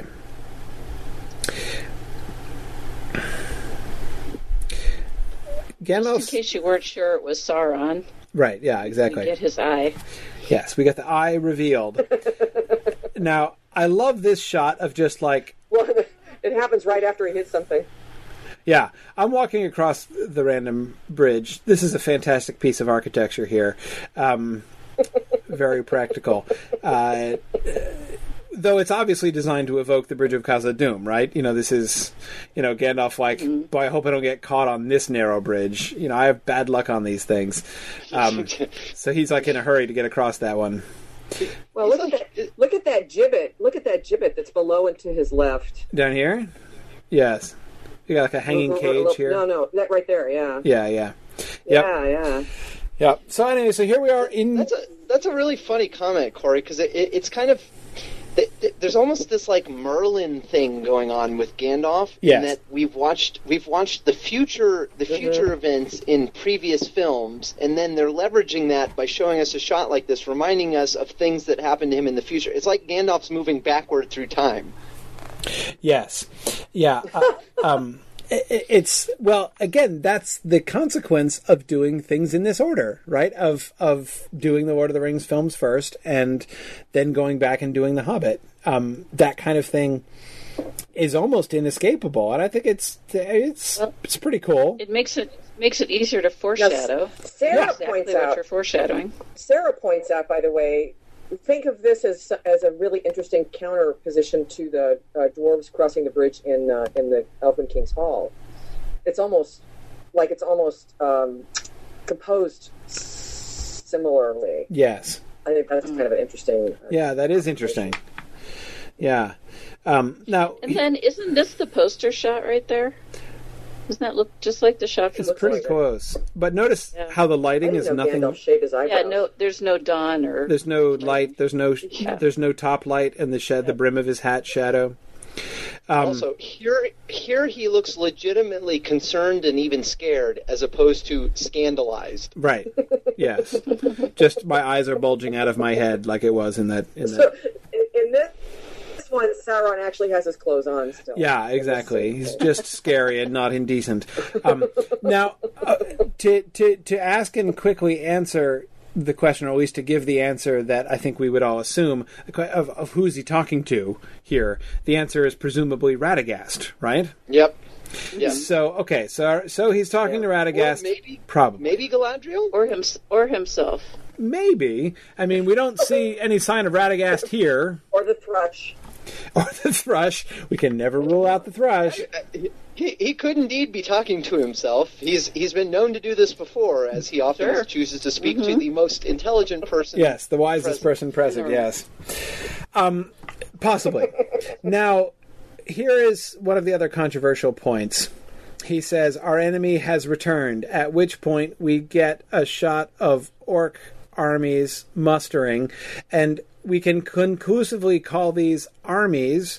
and This is because we, you know, this is not just a horde of, of orcs. We have them marching in ranks here, clearly with banners. So this is an actual organized army under commanders advancing. Um, does this therefore demonstrate and prove that Dol Guldur is in fact a military center, uh, as we have been talking about and speculating about before? Um, I do not at all conclude that that is proven by this sequence. Again, the way the the voiceover of this scene is leading us to imagine that this is continuous. That is, Gandalf goes into Dol Guldur. Gandalf discovers that it's Sauron, and once he does, we and and what does he find there? Armies of orcs mustering and marching to war. Oh no! Run, Gandalf! Run! No, too late. I see you. Right. Uh, That appears to be the narrative of this sequence. Or wait, actually, no, it's not quite like that. It's like, I'm escaping. Wait, there he is. Ow! You know, it seems to like cause the explosion. Hit Bam! me in the eye. Yeah. Anyway, um, so okay. Though to do serious analysis of that sequence, we have him running with his staff, him turning around. We don't know whom he's hitting off screen, but we have Gandalf. You know, this whole shot is Gandalf running towards the light um, through Dol Guldur, apparently, um, fighting. That is, you know, we see Gandalf standing you know in this in this you know doorway in this narrow opening you know this the the the visuals tightly framed on Gandalf alone you know whirling and fighting and resisting Sauron obviously evil An eyeball. an eyeball yeah um but um so again this this seems to sort of suggest Gandalf's role um not just as spy discovering things in Dol Guldur but actually um actually, you know, standing against them and fighting against them. But anyway, back to the orc army. Um, So is that conclusively Dol Guldur in the background of those, I the think orc army? not. I am not at all convinced of this. Um, this doesn't look to me like Dol Guldur. It might be, but I am not convinced that it is. Um, these, cra- I mean, maybe those crags are the ruins of Dol Guldur, but they also seem to me very likely to be this this to be uh, uh, somewhere in the Misty Mountains. We know the orcs are mustering. Um, in the book, they're mustering. Um, they're obviously mustering under captains. Is it, you know, Kevin suggests it's Gundabad. That seems to me far likelier than that this is Dol Guldur. Um, so maybe we'll see Wait, wait, wait, Bolg wait. What are the ruins in the background? That looks like Dol Guldur. I'm not convinced. Yes, that could Could be any ruins though. Yeah, and it's yeah, I guess mount- technically it's that could- mountainous. I guess that technically could be anything, really. Uh, It, it's very steep there. So. It looks like Dol Guldur, but but Dol Guldur looks like basically generic ruins. Lots of ruins.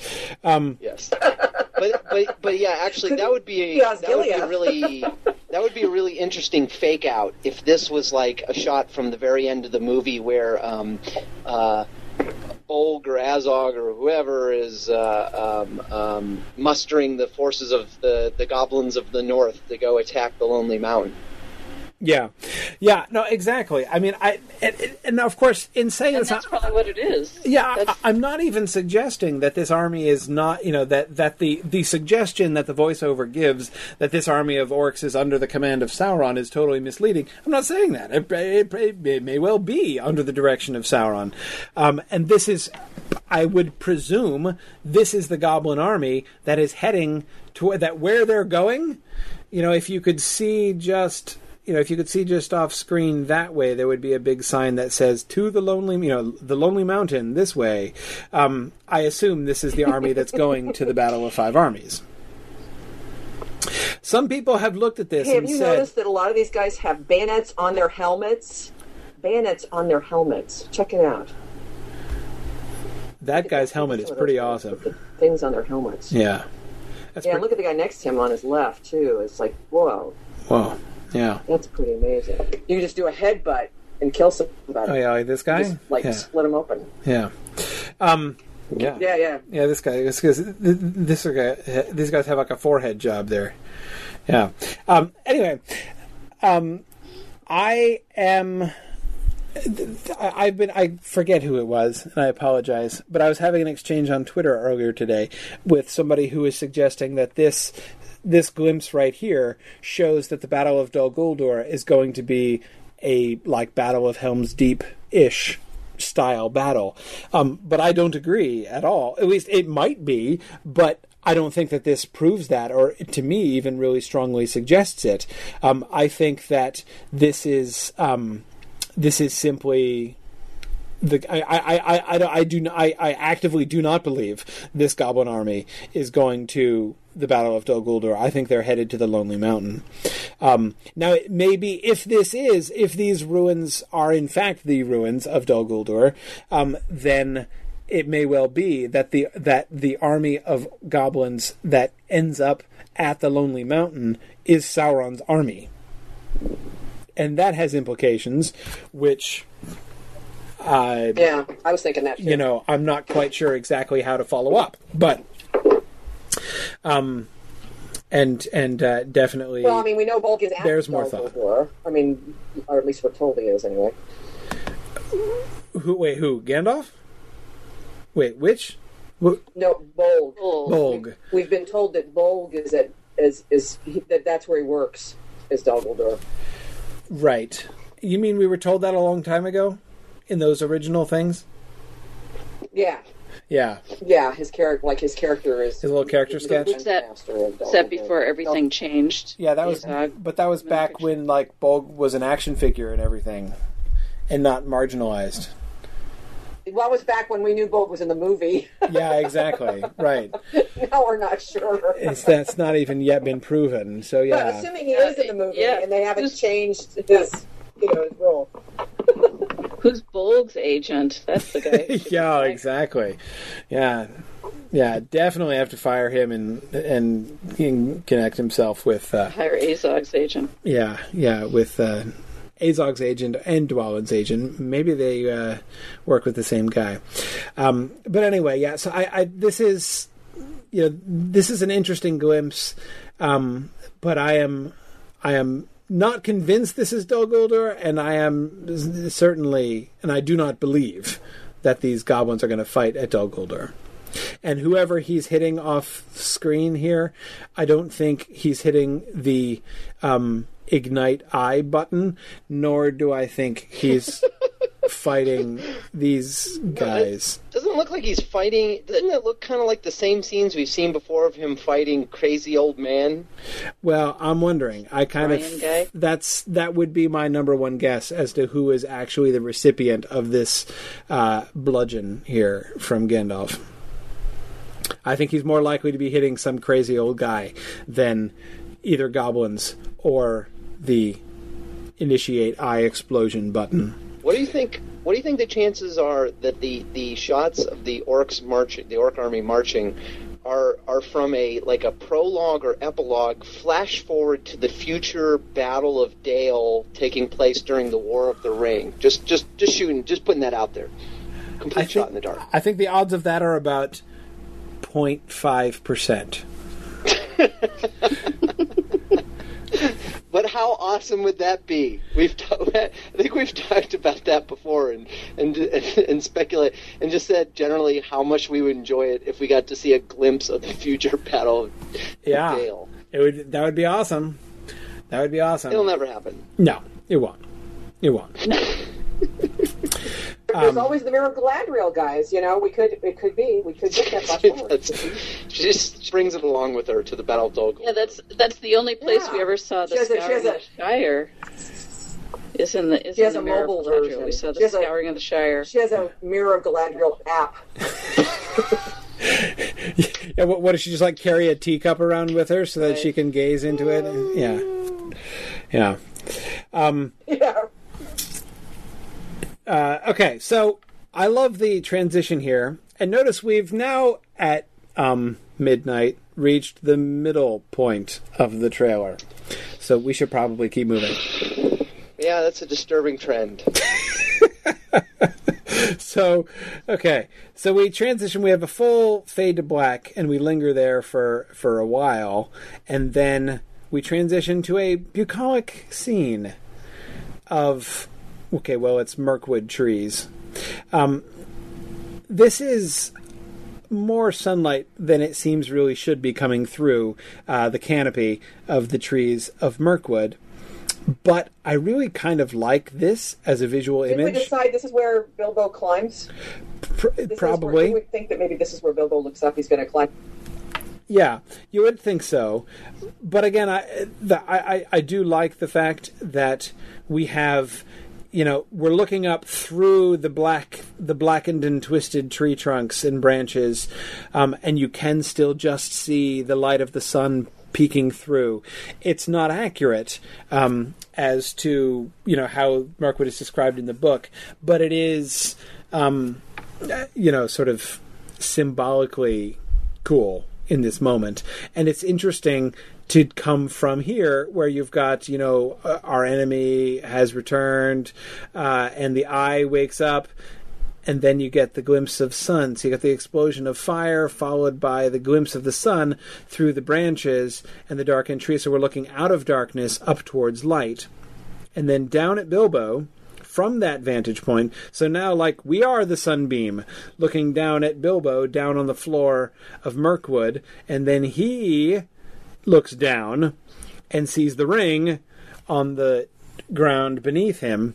So I love the sort of the vertical shifts in these uh, in these segments here. Um, and again, if uh, as we had downward trending towards darkness and upward trending towards light in that visual direction, we've got the ring at the bottom here. Um, though notice it is among very lovely leaves.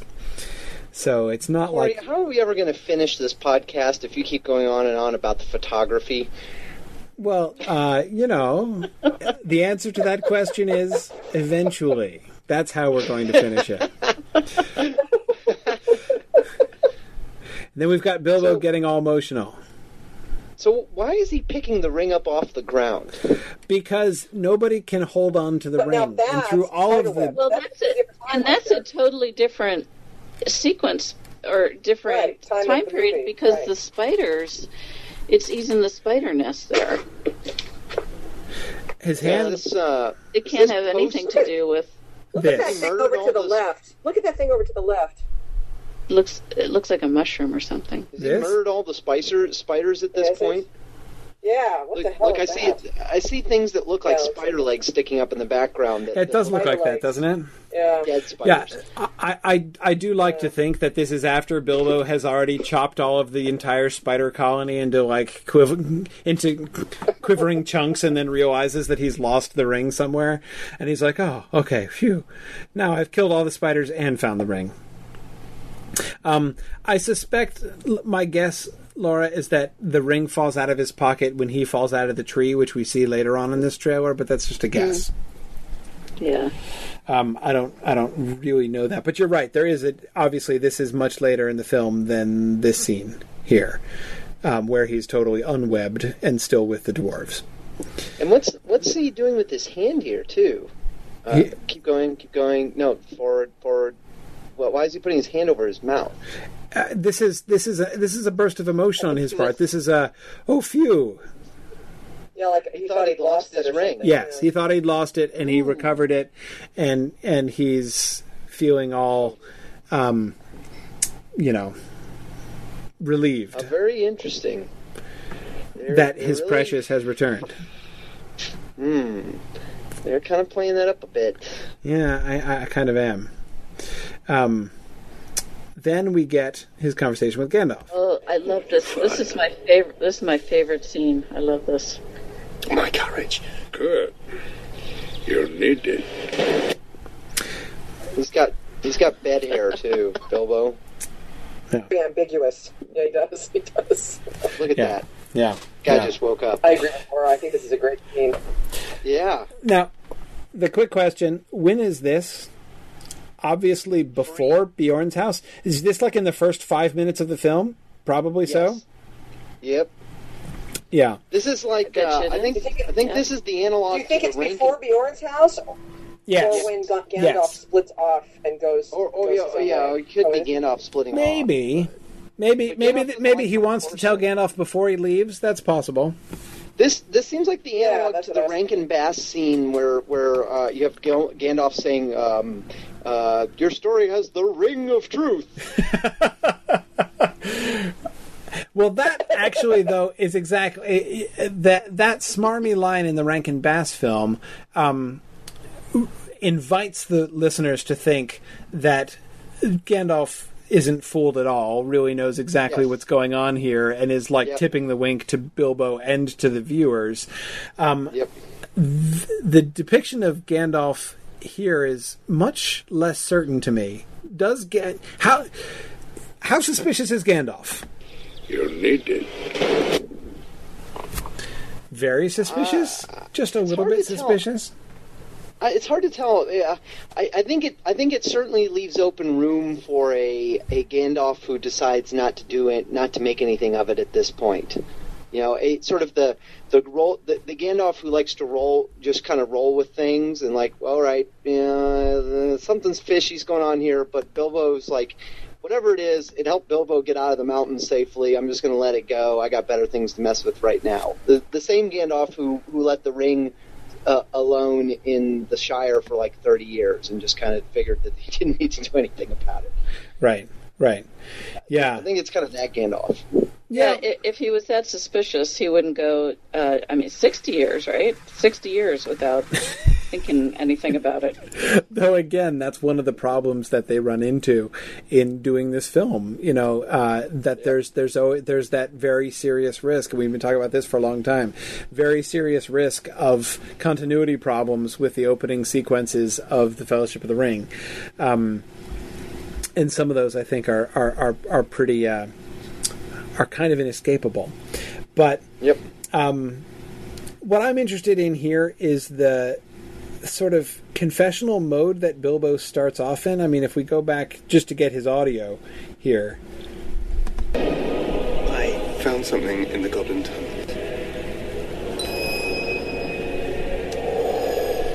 What did you find? My courage. Good. You'll need it.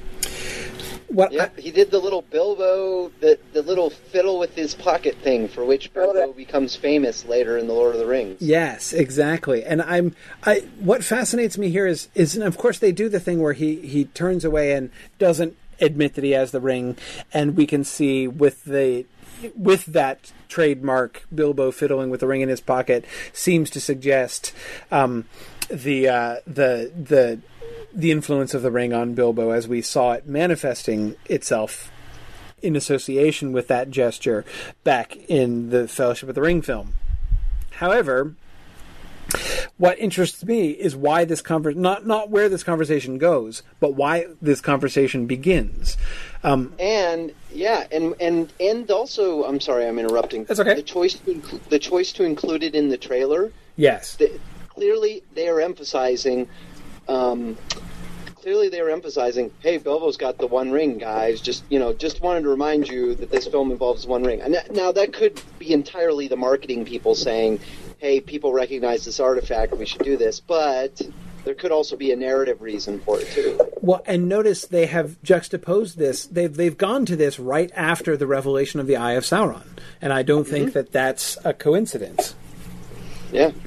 Um, Well, and it shows that Bilbo's already lying about the ring too. Exactly. He's already exactly. changed. But again, but again, to me, even more suggestive is that he had the impulse to confess it. Why has he pigeonholed Gandalf here and been like, um, I, I really feel like I should confess to you that I have. Oh, next, never mind. I'm changing my mind. The fact that he changes his mind isn't a surprise. The fact that he comes to Gandalf with this impulse to confess is a surprise and is suggestive of of ways in which the ring is working on him. I think. Yep. Okay, now we get into the We have a little Slinker Stinker going on here, right? We got Bilbo Yeah. and Schmilbo. Yeah, I do think we have a, a little bit of an internal divide uh, in Bilbo there.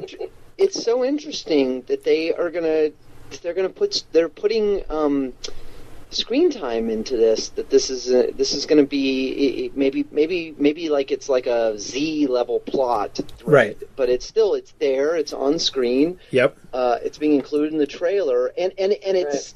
I mean, the, the ring is acting on Bilbo really fast. I guess it kind of does in the book um, because he, he even then he's lying. But Right. but you sort of when you go back and read that, you can't. You, you, a lot of times, you, you sort of can't help but shake. You know, you can't help but have the feeling that this is really just because Tolkien is is just doing his very best to retcon things, but it's sort of an imperfect retcon job. Right. Um, Right. But but but in the but in the context of the film, I mean, it's it just shows that that like Bilbo becomes Bilbo's Bilbo's a not entirely not completely innocent character in this now. He he's he's corrupted at least a tiny bit.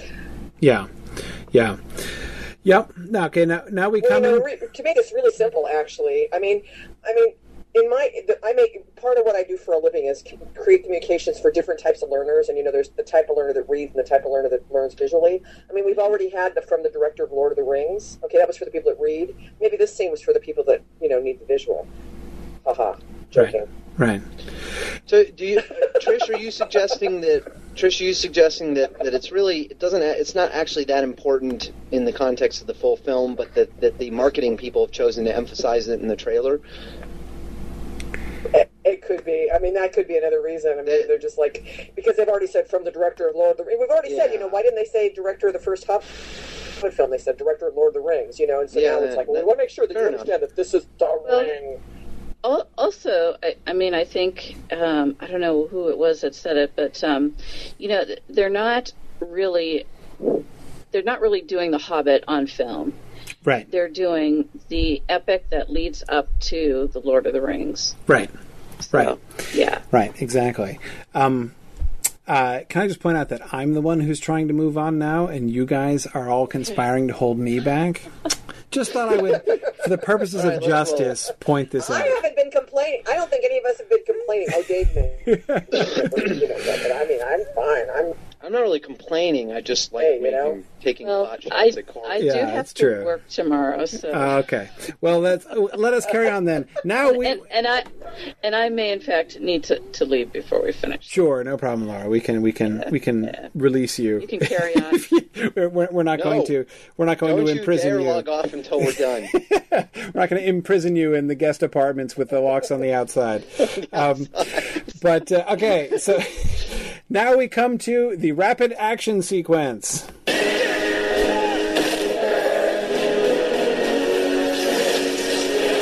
Dragon fire and ruin. That is what you will bring upon us. He cannot see beyond his own desire. Okay. I, I love that shot of Thorin Oh yeah. leaping in front of the fire. That's awesome. Yeah, this is like the money shot right here. I love this. But anyway, um, many, many things, many questions are answered in this sequence if you slow it down, and many new questions arise.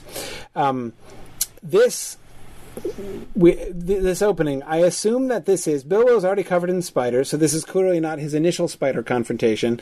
This, I believe, to be the analog of the old fat spider who stayed behind guarding the dwarves. He is, I think, up here trying to cut dwarves down. It's and the spider bursts upon him, and he falls dramatically. That's my that's my guess as to what's actually occurring here in this sequence.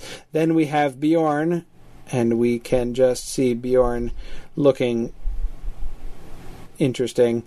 Does it? The face just doesn't look quite right. It doesn't look like he's got eyes, but whatever. Anyway, so here's we have the spider bursting out, then we've got the bear bursting out. We've got them running into. I presume this is Beorn's house. They're going to end up, you know, barring his door against him, as we saw in the first trailer. But first, they're coming in through this, you know, this garth area, this walled, you know, this gate in the outer wall. I don't know if his bee pastures are inside or outside of this, but anyway, this is presumably we were. Now, notice this. That's Gandalf. Mm-hmm. Why is Gandalf running from Beorn? Right. Yeah. Good point. That Well, uh, so, Well, so Gandalf is Gandalf he's leading them met away. Beorn, right? Gandalf is what? He Never hasn't. met Beorn. Uh, no, he hasn't.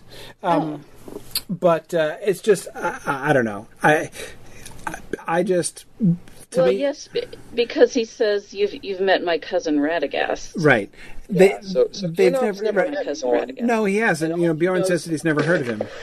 And all he knows at this point is there's a giant bear running at him. Right.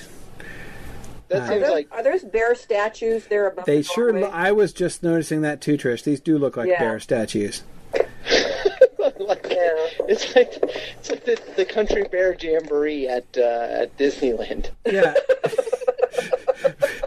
but Do you think those statues will come alive and start singing? Oh gosh. to me the to me the more the more puzzling thing i mean okay if they came alive and started singing that would be more puzzling. I don't mean to suggest it wouldn't.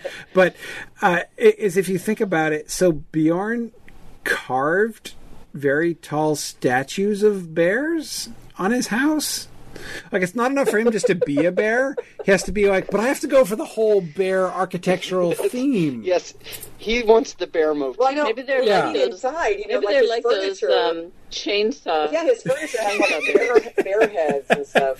Yeah. Chainsaw bears. which he just does with his bare hands because he's Beorn.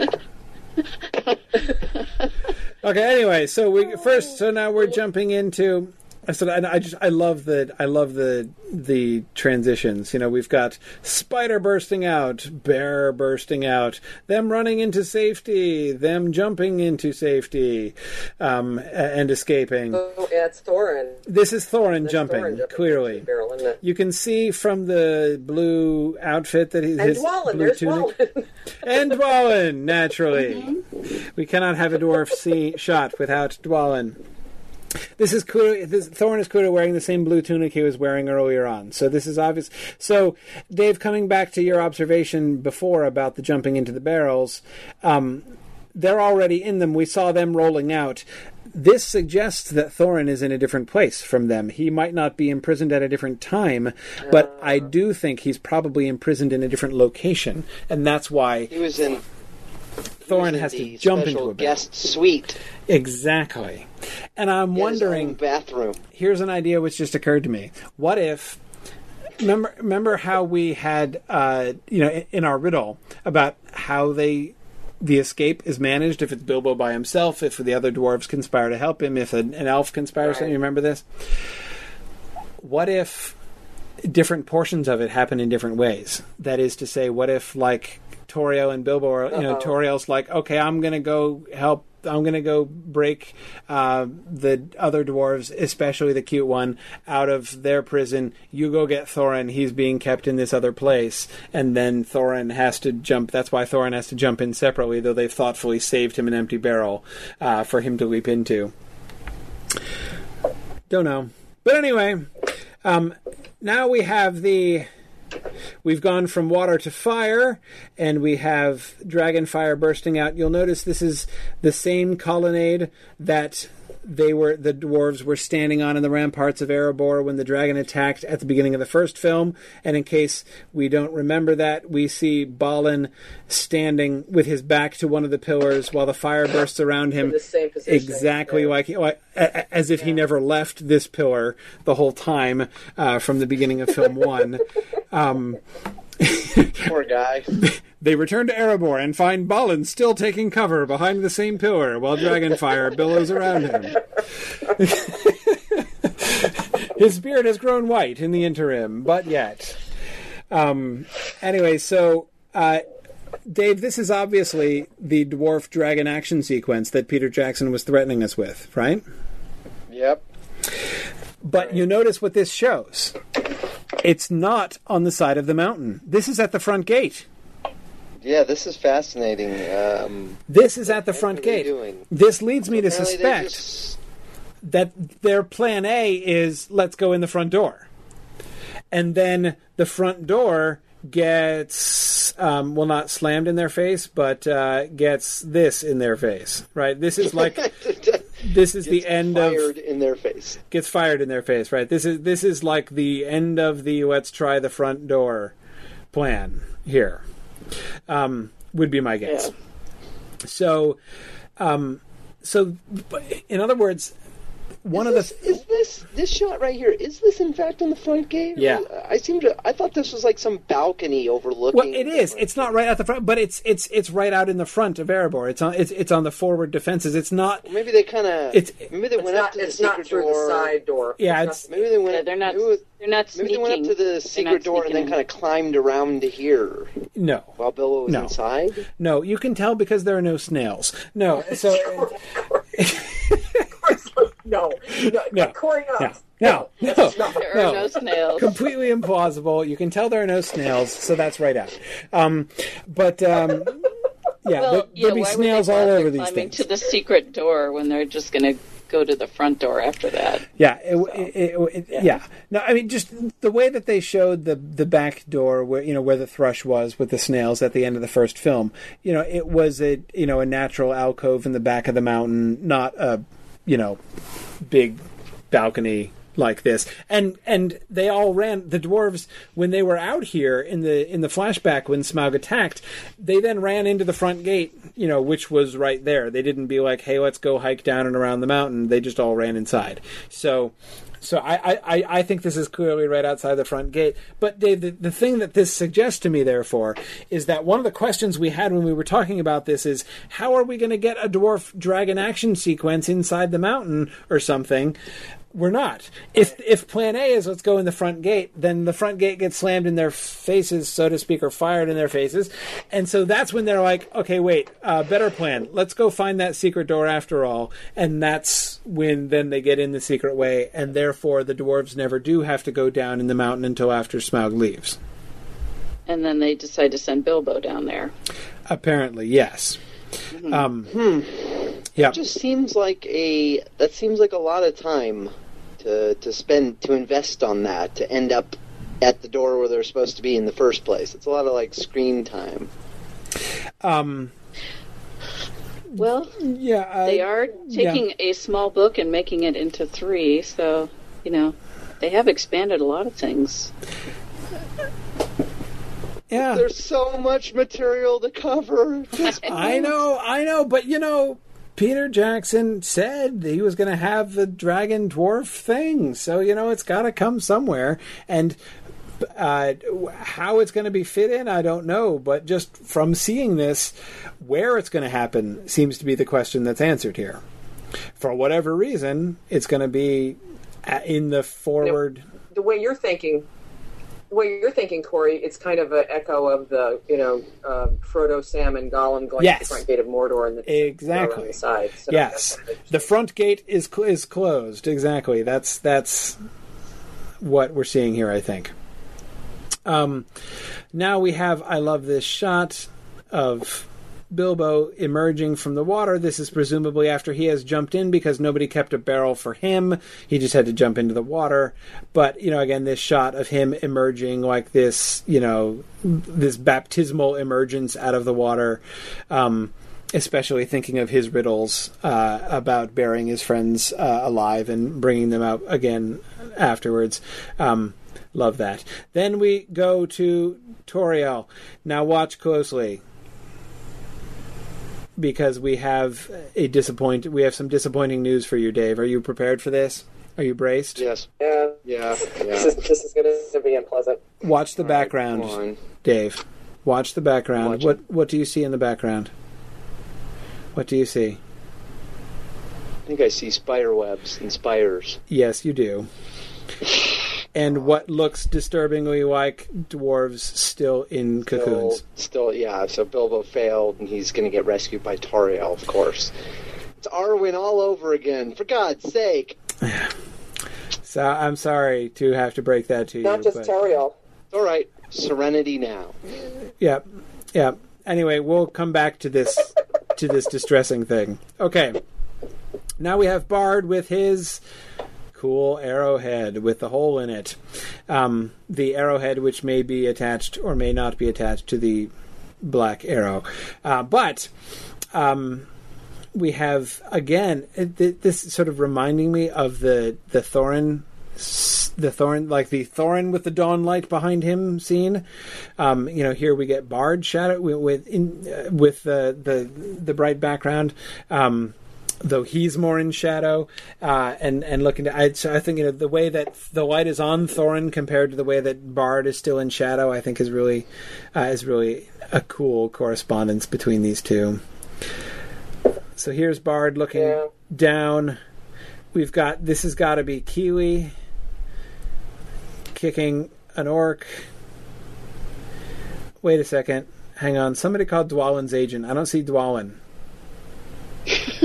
That's just that just sucks. That's wrong. Why isn't he kicking orcs? Yeah, they accidentally left Dwalin out of this scene. Somebody has to call somebody about that. But anyway, so here's Kili apparently kicking a goblin down. Notice Maybe all he's kicking Bolg. maybe maybe Maybe he's kicking Bolg. Maybe maybe together. Bolg has to has to settle for another little cameo again. Like, okay, fine, I'm not a character anymore. Can I at least get kicked down the stairs Well, by then it should be Dwalin.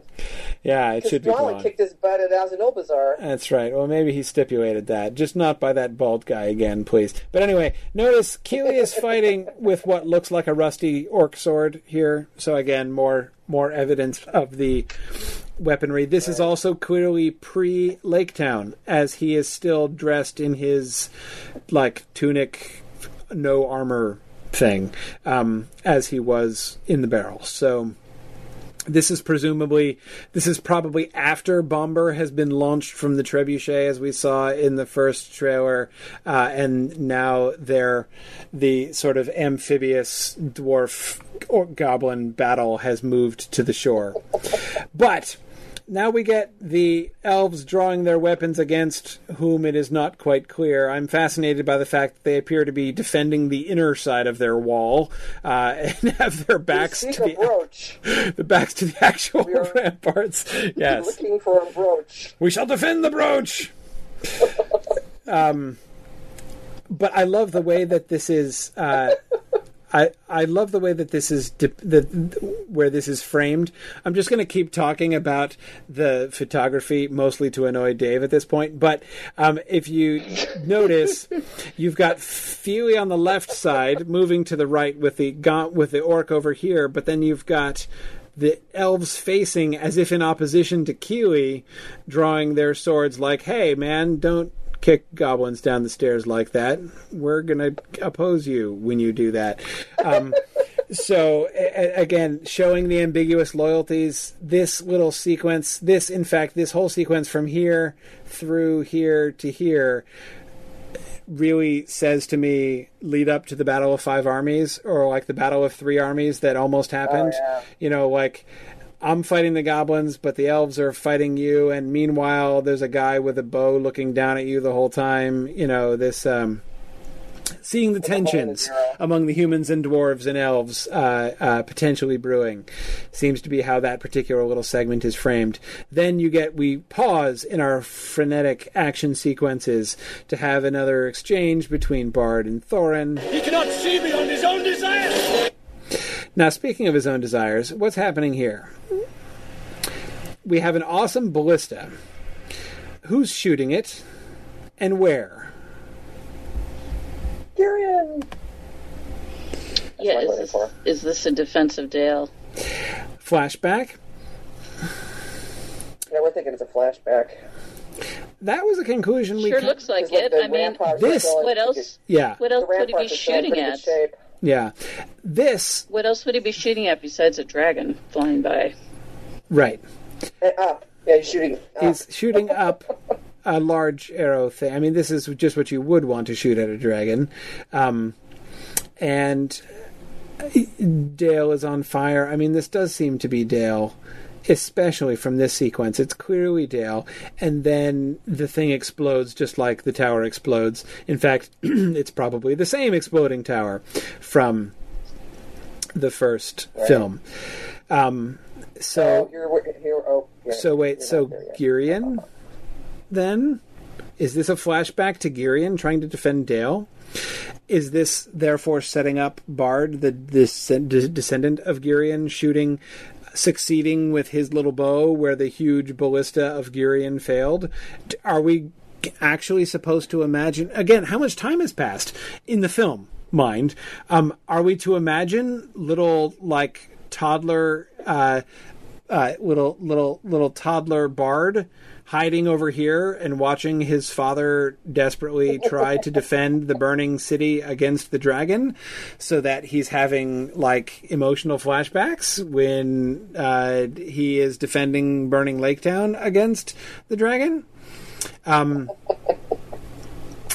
you know i i i, don't uh yeah. Now, remember that we're going to get some of Girion in the extended edition of the fir- first movie. of the first movie Jackson's promised that. um Yeah, in the extended edition. Right. Maybe. Yeah. Um, uh, Philip is asking if those are bodies slumped over the parapet. Um, I don't know. I, I I, was wondering. I can't figure that out. There's this thing is flapping in the wind. Whatever it's whatever it is. I don't understand. Or is it understand. sandbags? Yeah, sandbags to keep the fire down. You know, you need sandbags for What that. Sarah says is that a crossbow. It's a ballista. It's a ballista, Is, a, is, yeah. is a ballista a particular kind of like medieval, medieval weapon? Is that Yes, it's a it siege weapon. from? It's a, a ballista is essentially a ginormous crossbow. That's basically what it is. A huge crossbow, Okay. it- but it is it is it is a piece of siege weaponry. Yes. Um, and it's interesting. Gatling gun crossbow. Yeah, and and it is interesting that they have a ballista mounted on the walls like this, as if to use in like ground to air strikes. You know, as if it were they actually had thought to uh, to mount. You know, uh, you know, anti anti aircraft weaponry on the walls of this city, which of course is Maybe they were possible. having a problem with e- eagles or or or, or, uh, or, or ravens. oh, Or thrushes. Thrushes. no, eagles. I love it. Eagles. Yeah, by all means, let's get that like uh you know, like those darn eagles are after our sheep again. Not this time. Those pesky eagles. Yeah. Okay. So Dave, are are, are you ready? Yep. Are, are you braced again, Dave? Because here comes part. Here comes part. Feeling myself. Here comes part two of the bad news. Take some deep breaths. Okay, I'm ready. Legolas Swinging like Tarzan. down. On what? Another spider. This is a s- this is spider thread clearly. Well, I just okay. He's spy. wow, this is like the spider thread analogy to shield surfing. Exactly. Yes. Well, well, well. Let me let me say this. Once I saw Tauriel was in this scene, I just assumed that Yeah, Legolas yeah, must yeah. be too. That that he would come flying or surfing in some way or another. Yes. Uh, Yes. When you see when you see that there are spiders in the background in that Tauriel scene, you've seen the worst. Uh, But uh, and and you're right. Once that's established, this is relatively predictable. But he's clearly going to kick Dave, that we- spider Corey off. Corey and I had to realize. Yeah. Corey and I realized that we have to not disbelieve the Lego set. Remember last Yeah. year's Lego set had Tauriel and, and Legolas Yeah. and spiders, and we didn't believe it. Shame on So us that- for what- for doubting you know, them. Never go against the Lego sets. But what I'm really wondering now is I'm thinking back to trailer one and Legolas uh, uh, drawing his bow on Thorin with that excellent pop up slide. Um, where does that happen? You know, if he's here and the dwarves are still tied up in the webbing, um, under what circumstance? I mean, do the dwarves get away and Legolas pursues them and catches them? I guess that's what must happen. Um, but yeah. Um, anyway, and then we have the king under the mountain being ejected from from under the mountain. I really like that. I kind of like that uh, that leaping scene. Me too. I that's that's yeah, that's great. there's really a lot to like there. I, I really do. Um, this is just it's such a wonderful. Yeah, love it. Having so much fun with the frame. I, I could I could I could play with that all day. Okay, and then finally our final sequence. This is my favorite video.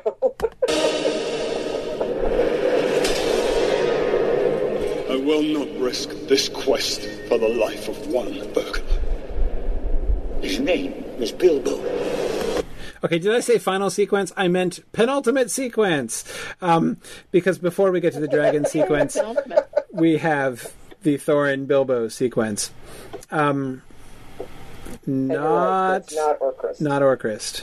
Yeah, not Orcrist. Um, see, this just looks to me like a pretty straight sword, like a, a, relatively boring, not very Yeah, clean sword. It's not even that fun thing he had when he was in the barrel. Yeah, I think it's. I mean, it looks to me kind of like the rusty thing that Kili had when he kicked the the orc down the stairs. Yeah. Um, same So- kind of thing. What uh, what do we think's going on here? Um, Where in the chronology of events do we think this is? Is this pre or post discovery of the Arkenstone?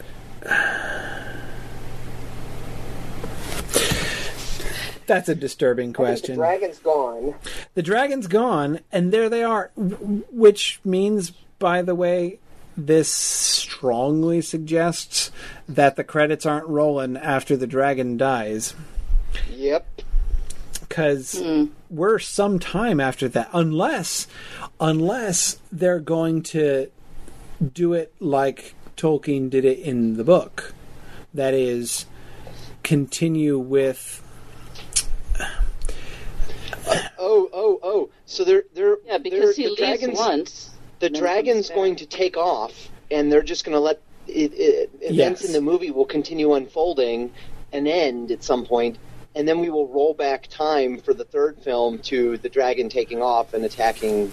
or not necessarily arriving in Lake Town. Yeah. right or not necessarily for the third film but that's how the chapters were originally arranged um, uh, you'll remember he decided for dramatic irony he went ahead and put fire and water before not at home um, so that when like that moment at the beginning of not at home when bilbo has that sudden you know that sudden light sen- you know feeling in his chest like he, suddenly felt you know hopeful all of a sudden we readers know that that means this Smaug has just died. You know that Bilbo has just gotten received some kind of premonition of the death of Smaug, but he doesn't understand what it is. But we as readers know what it is. Um, so Tolkien uses dramatic irony there, but originally it was the other way around, and he um, he didn't have it. You know, we, we didn't find out about the death of the dragon until after. Um, they they had gone down. So in other words, he exchanged suspense for dramatic irony. Originally, there was suspense. Bilbo's down there and exploring, and the dwarves are down there exploring, and the readers don't know wh- whether you know, but that Smaug is going to come back any second. So maybe they'll do that in the film. Maybe they'll have him take off, and we'll just follow Thorin and Bilbo, and then flashback Right. to it later. It's possible. I'm not sure. I'm not really convinced that that's what's actually going to happen, but it would be interesting. What I'm wondering in this scene is has Bilbo already taken the Arkenstone? Yeah, that is the question. Because boy, if if what we're getting here is already, I'm getting obsessed about the Arkenstone, and what's more, I suspect that Bilbo has it. Then boy, that's Yeah. pretty advanced. I mean, that's th- there's a lot of water under the bridge by the time we get there. I mean, how far into that plot are we going to get? If that's happening already, No. I mean, I I, Yeah. I didn't think I didn't think that. I mean, yeah, the dragon isn't there, but I thought this was more Bilbo is saying I don't want to confront this dragon. I don't want to go back in there. I, I'm kind of assuming that it's it's like in the book where Well, that could be. the dragon leaves once and then is going to come back later. That Bilbo says I don't want to I don't want to do this and Thorin is saying, you know, you're your your life doesn't mean that much to me. That This is what know, we hired you hired you for. for this, and you're gonna and you're gonna follow through. That's kind of how I read it. They're in the mountain, though. Yeah, Laura, I love that Yeah. theory. This is what comes right before. Um, where'd it go? This. Oh, Yes, yeah, that's what I'm thinking. Maybe. oh right. That like Yeah, Thorin, because and, the Thorin and company are over are like over here. That's very possible. And and is the the dragon doesn't seem to be there right now. You know, Right. I mean, he doesn't. He's just kind of wandering around, kind of looking for the dragon. Yeah, yeah, Well, then Um, later we see the dragon rise or- out of the gold, so that could be yeah. That's very. And Could be after the, the comes line back. that Thorin says about I don't want to. Uh, does he? You know, he calls him the burglar. With Val says his name's Bilbo. That would kind of fit with what with Laura's And- theory. And that honestly seems more likely than them getting that far in the story. yeah. It really does. To, and I, I would think this is going to be Yeah. foreshadowing of the Arkenstone problem rather than actually the Arkenstone problem. Right Yes. This quest now, for the life Thorin is beginning to have some concerns about Bilbo. What? Um. But the question is, how does this fit with the next line that we hear? Yeah. Will not risk this quest for the life of one burglar. Under what circumstances is he going to be risking the quest for the life of a burglar? It sounds like they're going to rescue Bilbo or something.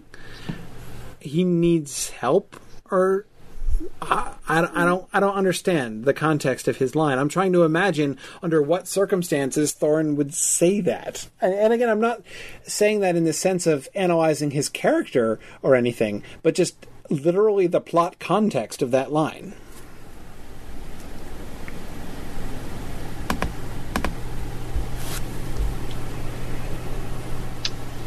Yeah, I'm. I, I don't, it, it's really impossible to say from the limited information we have from this. Yeah. I still think it has to do with Bilbo not wanting to to do what he what they what the dwarves hired him to do. That's interesting. And here and here in this next scene, I think that um, uh, Thorin has been talking about his plan. He's going to send he's going to send Bilbo in to confront the dragon, Yeah. but he doesn't call him Bilbo. He's saying, "I'm going to send the burglar in." Right. This I mean, the the the mountain face in the background here does suggest this is probably on the Lonely Mountain. Um, yeah, it probably is. And at the side door, probably. Yeah, probably. Okay, final sequence. almost there.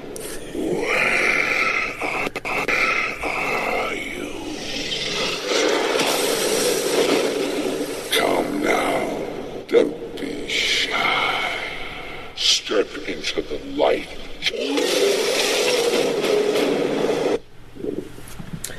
Okay. I'm uh, I'm pretty satisfied with that voice acting. By the way, uh, uh, there's a nice um, there's a nice animated GIF going around. I'm going to put a link to it Right. in here. Uh, Of the that dragon. apparently that, that makes it a little bit easier to kind of make out the dragon a bit. Yeah. Right. And I told Corey earlier I was, looking at that gif, and it, he looks he looks like he may not really look like an anglefish like he does in the first trailer. Yeah, that would be good. Anglerfish. Yeah. Um,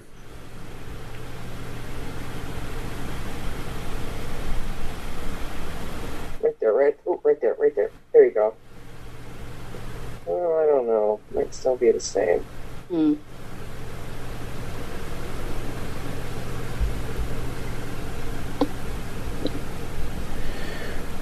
His nose looks a, a, a little bit more streamlined to me in this one.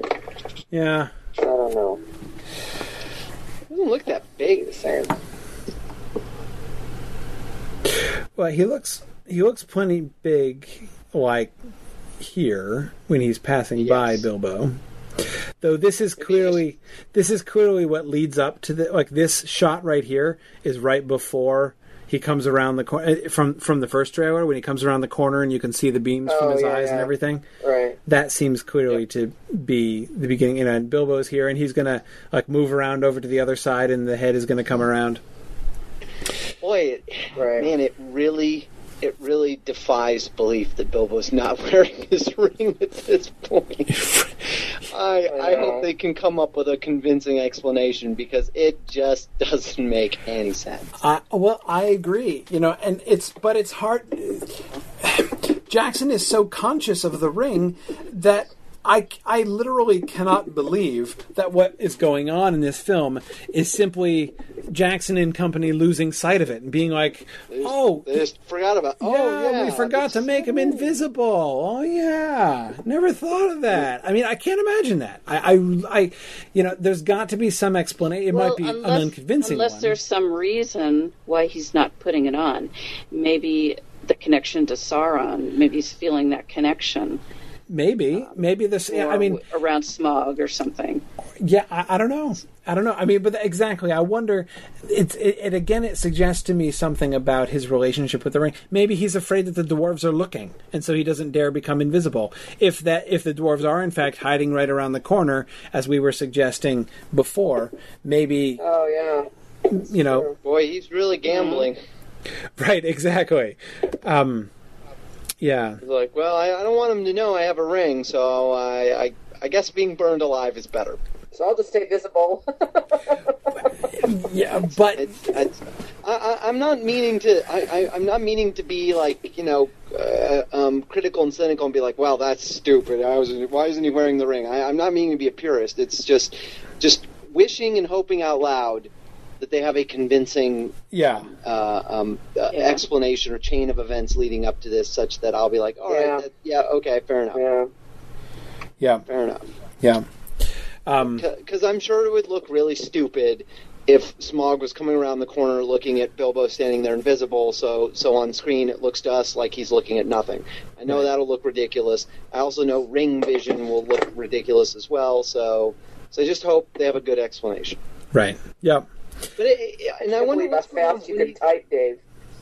yeah, when he's saying, um, when he's saying, you know, come out, c- come out of the, step out of the darkness, step in the light, and all that. I wonder what, like, is Bilbo just hiding at that point? It sounds like it. I mean, look, you can see him scampering around. There's Bilbo up here when he's coming in for a landing, right? So you can see him just running and hiding. Um, the dragon is coming this way, and Bilbo is running that way to try to stay out of sight. Um, Just seems like I don't know. It seems so, so you know, we're kind of weak. It's like the dragon's like, oh, I can't find you because you're hiding.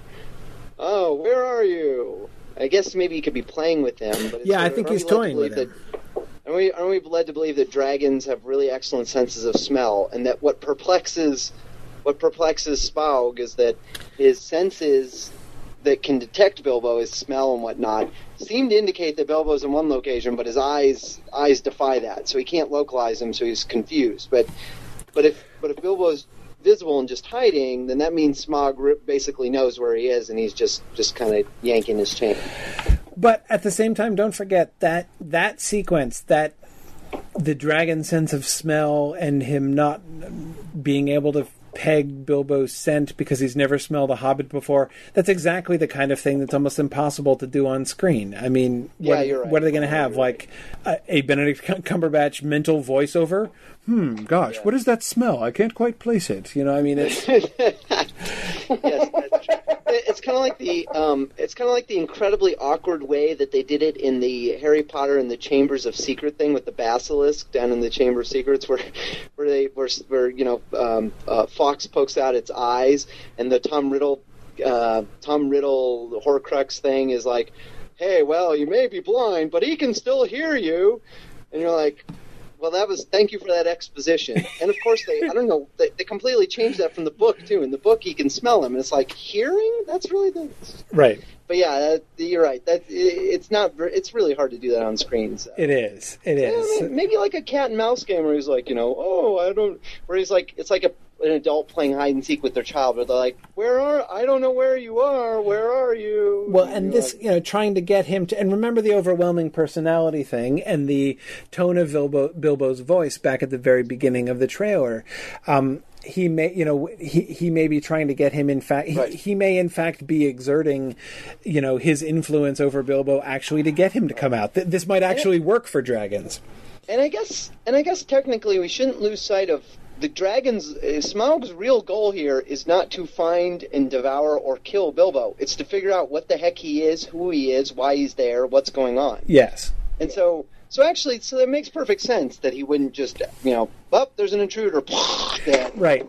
And would probably want to draw him out and in fact draw him into conversation. Right? Yeah, exactly. Um, and, but also, you know, I'm going to come back to what I Jokes on you, Smaug. I come back to what I said before that you know the the hall that the treasure is in in the book is described as simply a large open hall with a pile of treasure in the middle of it. Um, visually, we've got I mean there are lots more hiding places. This is a much bigger and more complex room. So the idea that Bilbo is actually simply able to conceal himself, scent or not, uh, from the dragon is more plausible in the in the area as we see it here.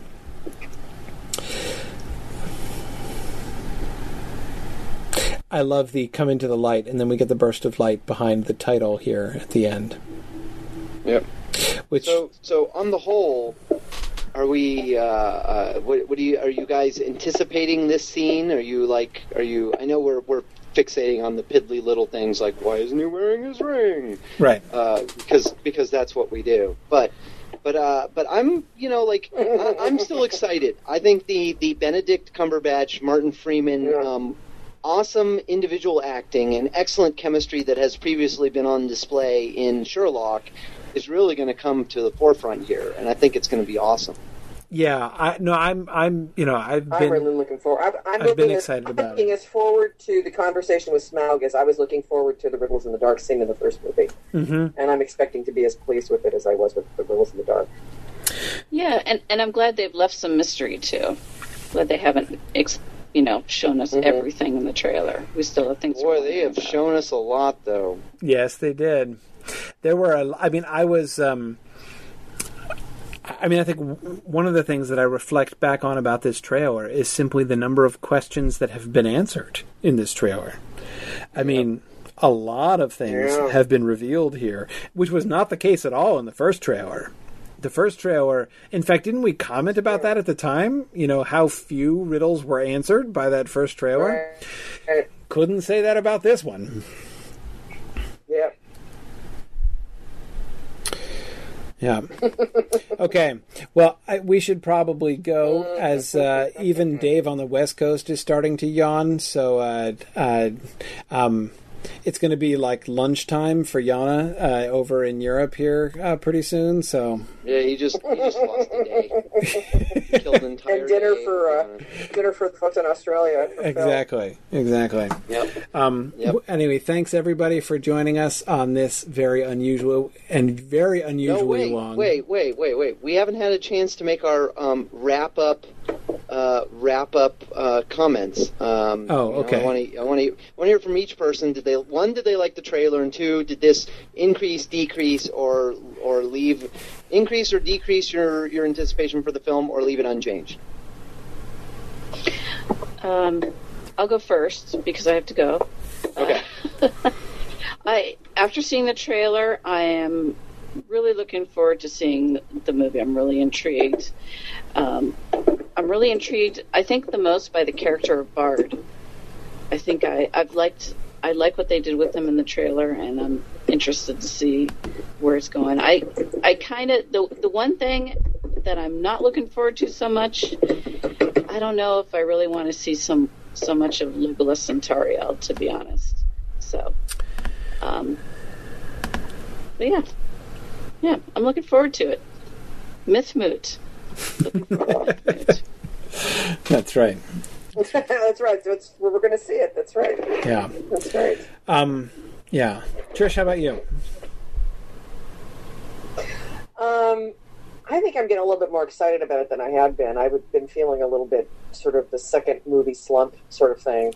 Um, I'm really intrigued by a lot of because there's still stuff, like we said, there's still stuff they've left out, and um, so we're still getting sort of teasers. You know, Master of Lake Town, what's going on at Dol is Bolg actually still in the movie or not?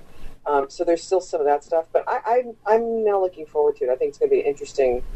Uh, and, and actually, the way you you know the way we've looked at this, and you've pointed out how they juxtapose these things and the themes they've brought up in this trailer really have got me, you know, kind of fascinated. So I'm looking forward to it.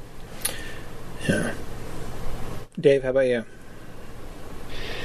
Um, I, I I agree with you, especially especially after hearing your, you know, like like you you when I first watched it, I was like, oh yeah, it looks exciting. But um, but now that uh, now that I've gone through this with you three, now I I am especially impressed by this this um, trailer. It's masterful. Yeah, Um, it really is.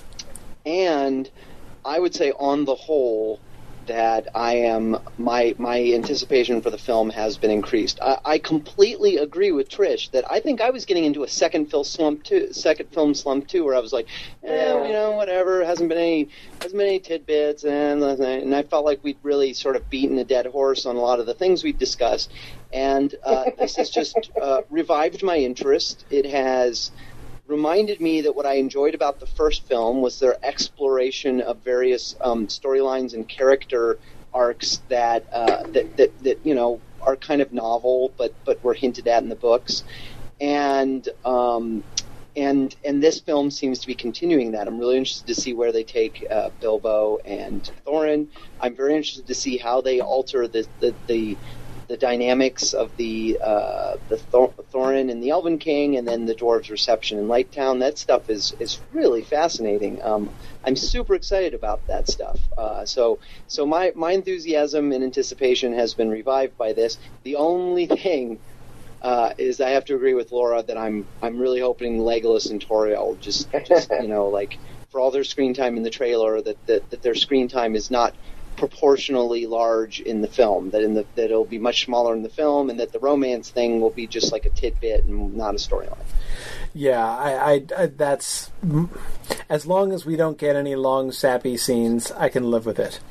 Um, My my main thing about the Legolas Tauriel thing is simply that it's kind of dull because it's so predictable. I, I, Yeah. I- you know, I mean, it's it's what we've been talking about all along. You know, are they just going to do Tauriel and Legolas, and you know, they're like you know unfulfilled love, or or alternatively, are they going to do something interesting?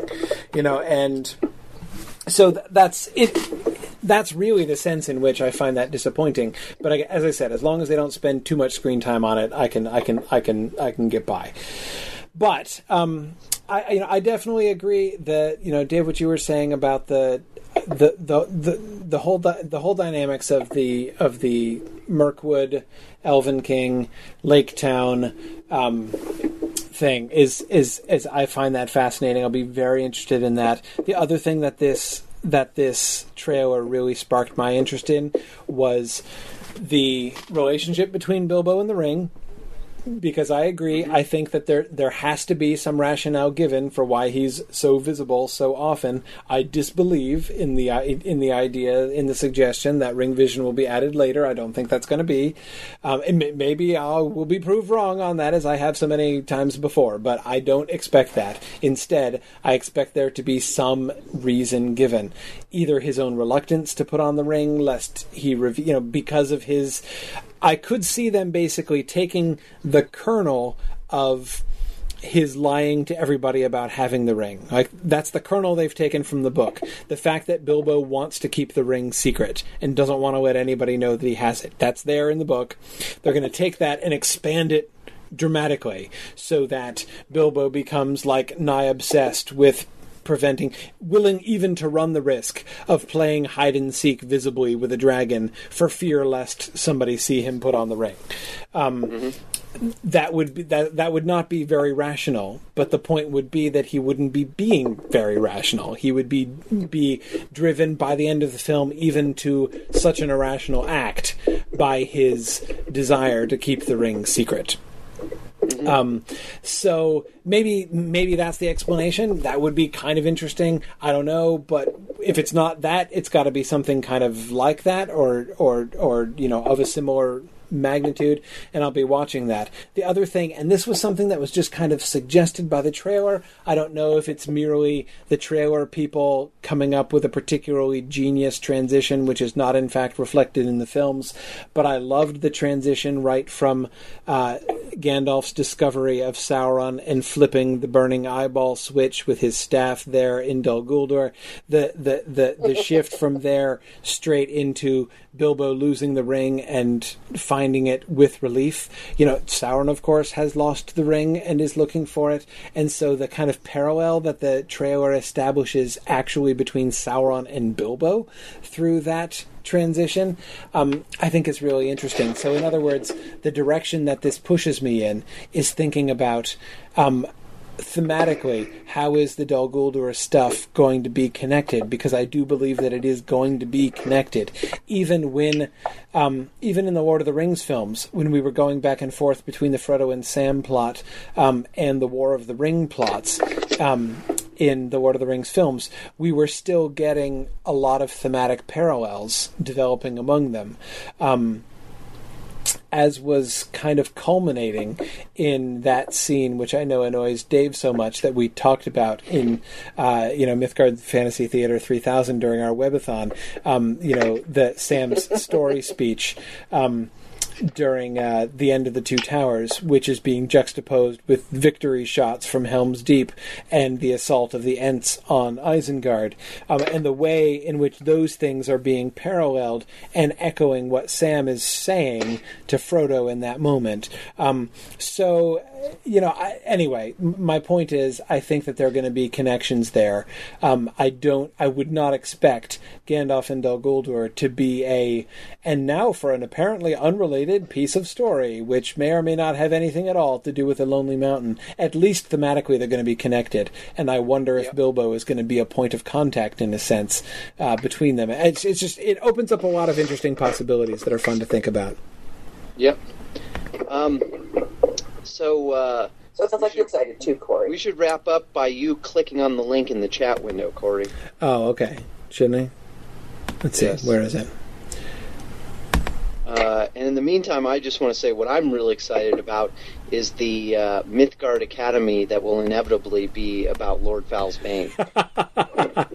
yes, we are currently having we are currently having uh, voting on what the next class will be. I got to tell you, the nominations, we ended up with an 18 title list, and it's an impressive list Yeah. of titles. And very, you know, there's very, uh, very eclectic. So it's going to be really interesting. What do you think, Corey? Brianna, Brianna made that for you. Excellent. I appreciate it. Um, I, I, I can tell you this that scene, wherever it is and whatever is happening, could only be augmented uh, by that song. Yep. In fact, it seems We're seems going to have like to sing the, it in the theater. yes, it seems like the only appropriate way to watch this in public is to sing the song while this scene is happening. Yeah. Well, thank God, you know, with the Absolutely. Myth Moot showing, it'll just be us, so we can do that, that kind of thing and not get thrown out of the theater. Absolutely. Bring some. Yeah. We'll bring some speakers. An MP3 of the song, and we will play it. So, uh, do you want to, Corey? You want to say anything about Mythgard Academy before we go? Um. Uh, You just want to go to. Yeah, well, I, I, it is very late, and also I feel like anyone, um, if anyone sticks through all three and a half hours of this episode, uh, they'll probably be too weary to pay too much attention to announcements at the end of it. Um, but uh, but I will just say, you know, we finished our fundraising campaign, and we are uh, in the middle of electing the first ever course, which will start running uh, very soon. Uh, so people should keep an eye out for that. And I, I've been really delighted by the process so far, and I think. Uh, um, you know, people are people are definitely getting excited about this, and that's fun to see. So I'm I'm looking forward. Um, I'm increasingly looking forward to uh, to how this is going to be, to how this is going to work out, and I, I I am excited to see what the first class will be. So Lord Kyle's Bane. I know Dave is hoping for Thomas Covenant. Uh, I love that guy. yeah, uh, yeah. Yeah. Don't lie, Corey. You're secretly, secretly rooting for it as well. I just read it. I just uh, reread Lord Foul's Bane about two months ago. It's pretty. It's so different. From, It is. It is, and it'd been years since I'd read it, so I was uh, I was very interested to reread it. But okay, all right. Um, so we should uh, we should uh, let. Is, film, it's, wait a minute, is, is Foamfollower in the first book? Do we meet Foamfollower in the first book Yep. of the trilogy, or is he We do. later? Is he in We one do. of the other books? Oh, he's in. okay, He's there. I was, he was one of my favorite characters. Yeah, he's very cool. Okay, all right. I'm really going to let everybody go now. well, good night, everybody. Good morning, Yana. Good afternoon, Philip. And uh, we're going to let everybody go after a very long episode indeed. Thanks, everybody, for joining us, uh, uh, especially those who did so at wildly inconvenient times. Uh, and we look forward to more discussion. We're going to see if we can have a four hour conversation on the third trailer um, because this was a shamefully brief In the meantime, we're discussion. returning to the. Fr- we have two more fringe festivals to do. So Yeah, exactly. So, anyway, thanks very much, as always, for listening, and Godspeed.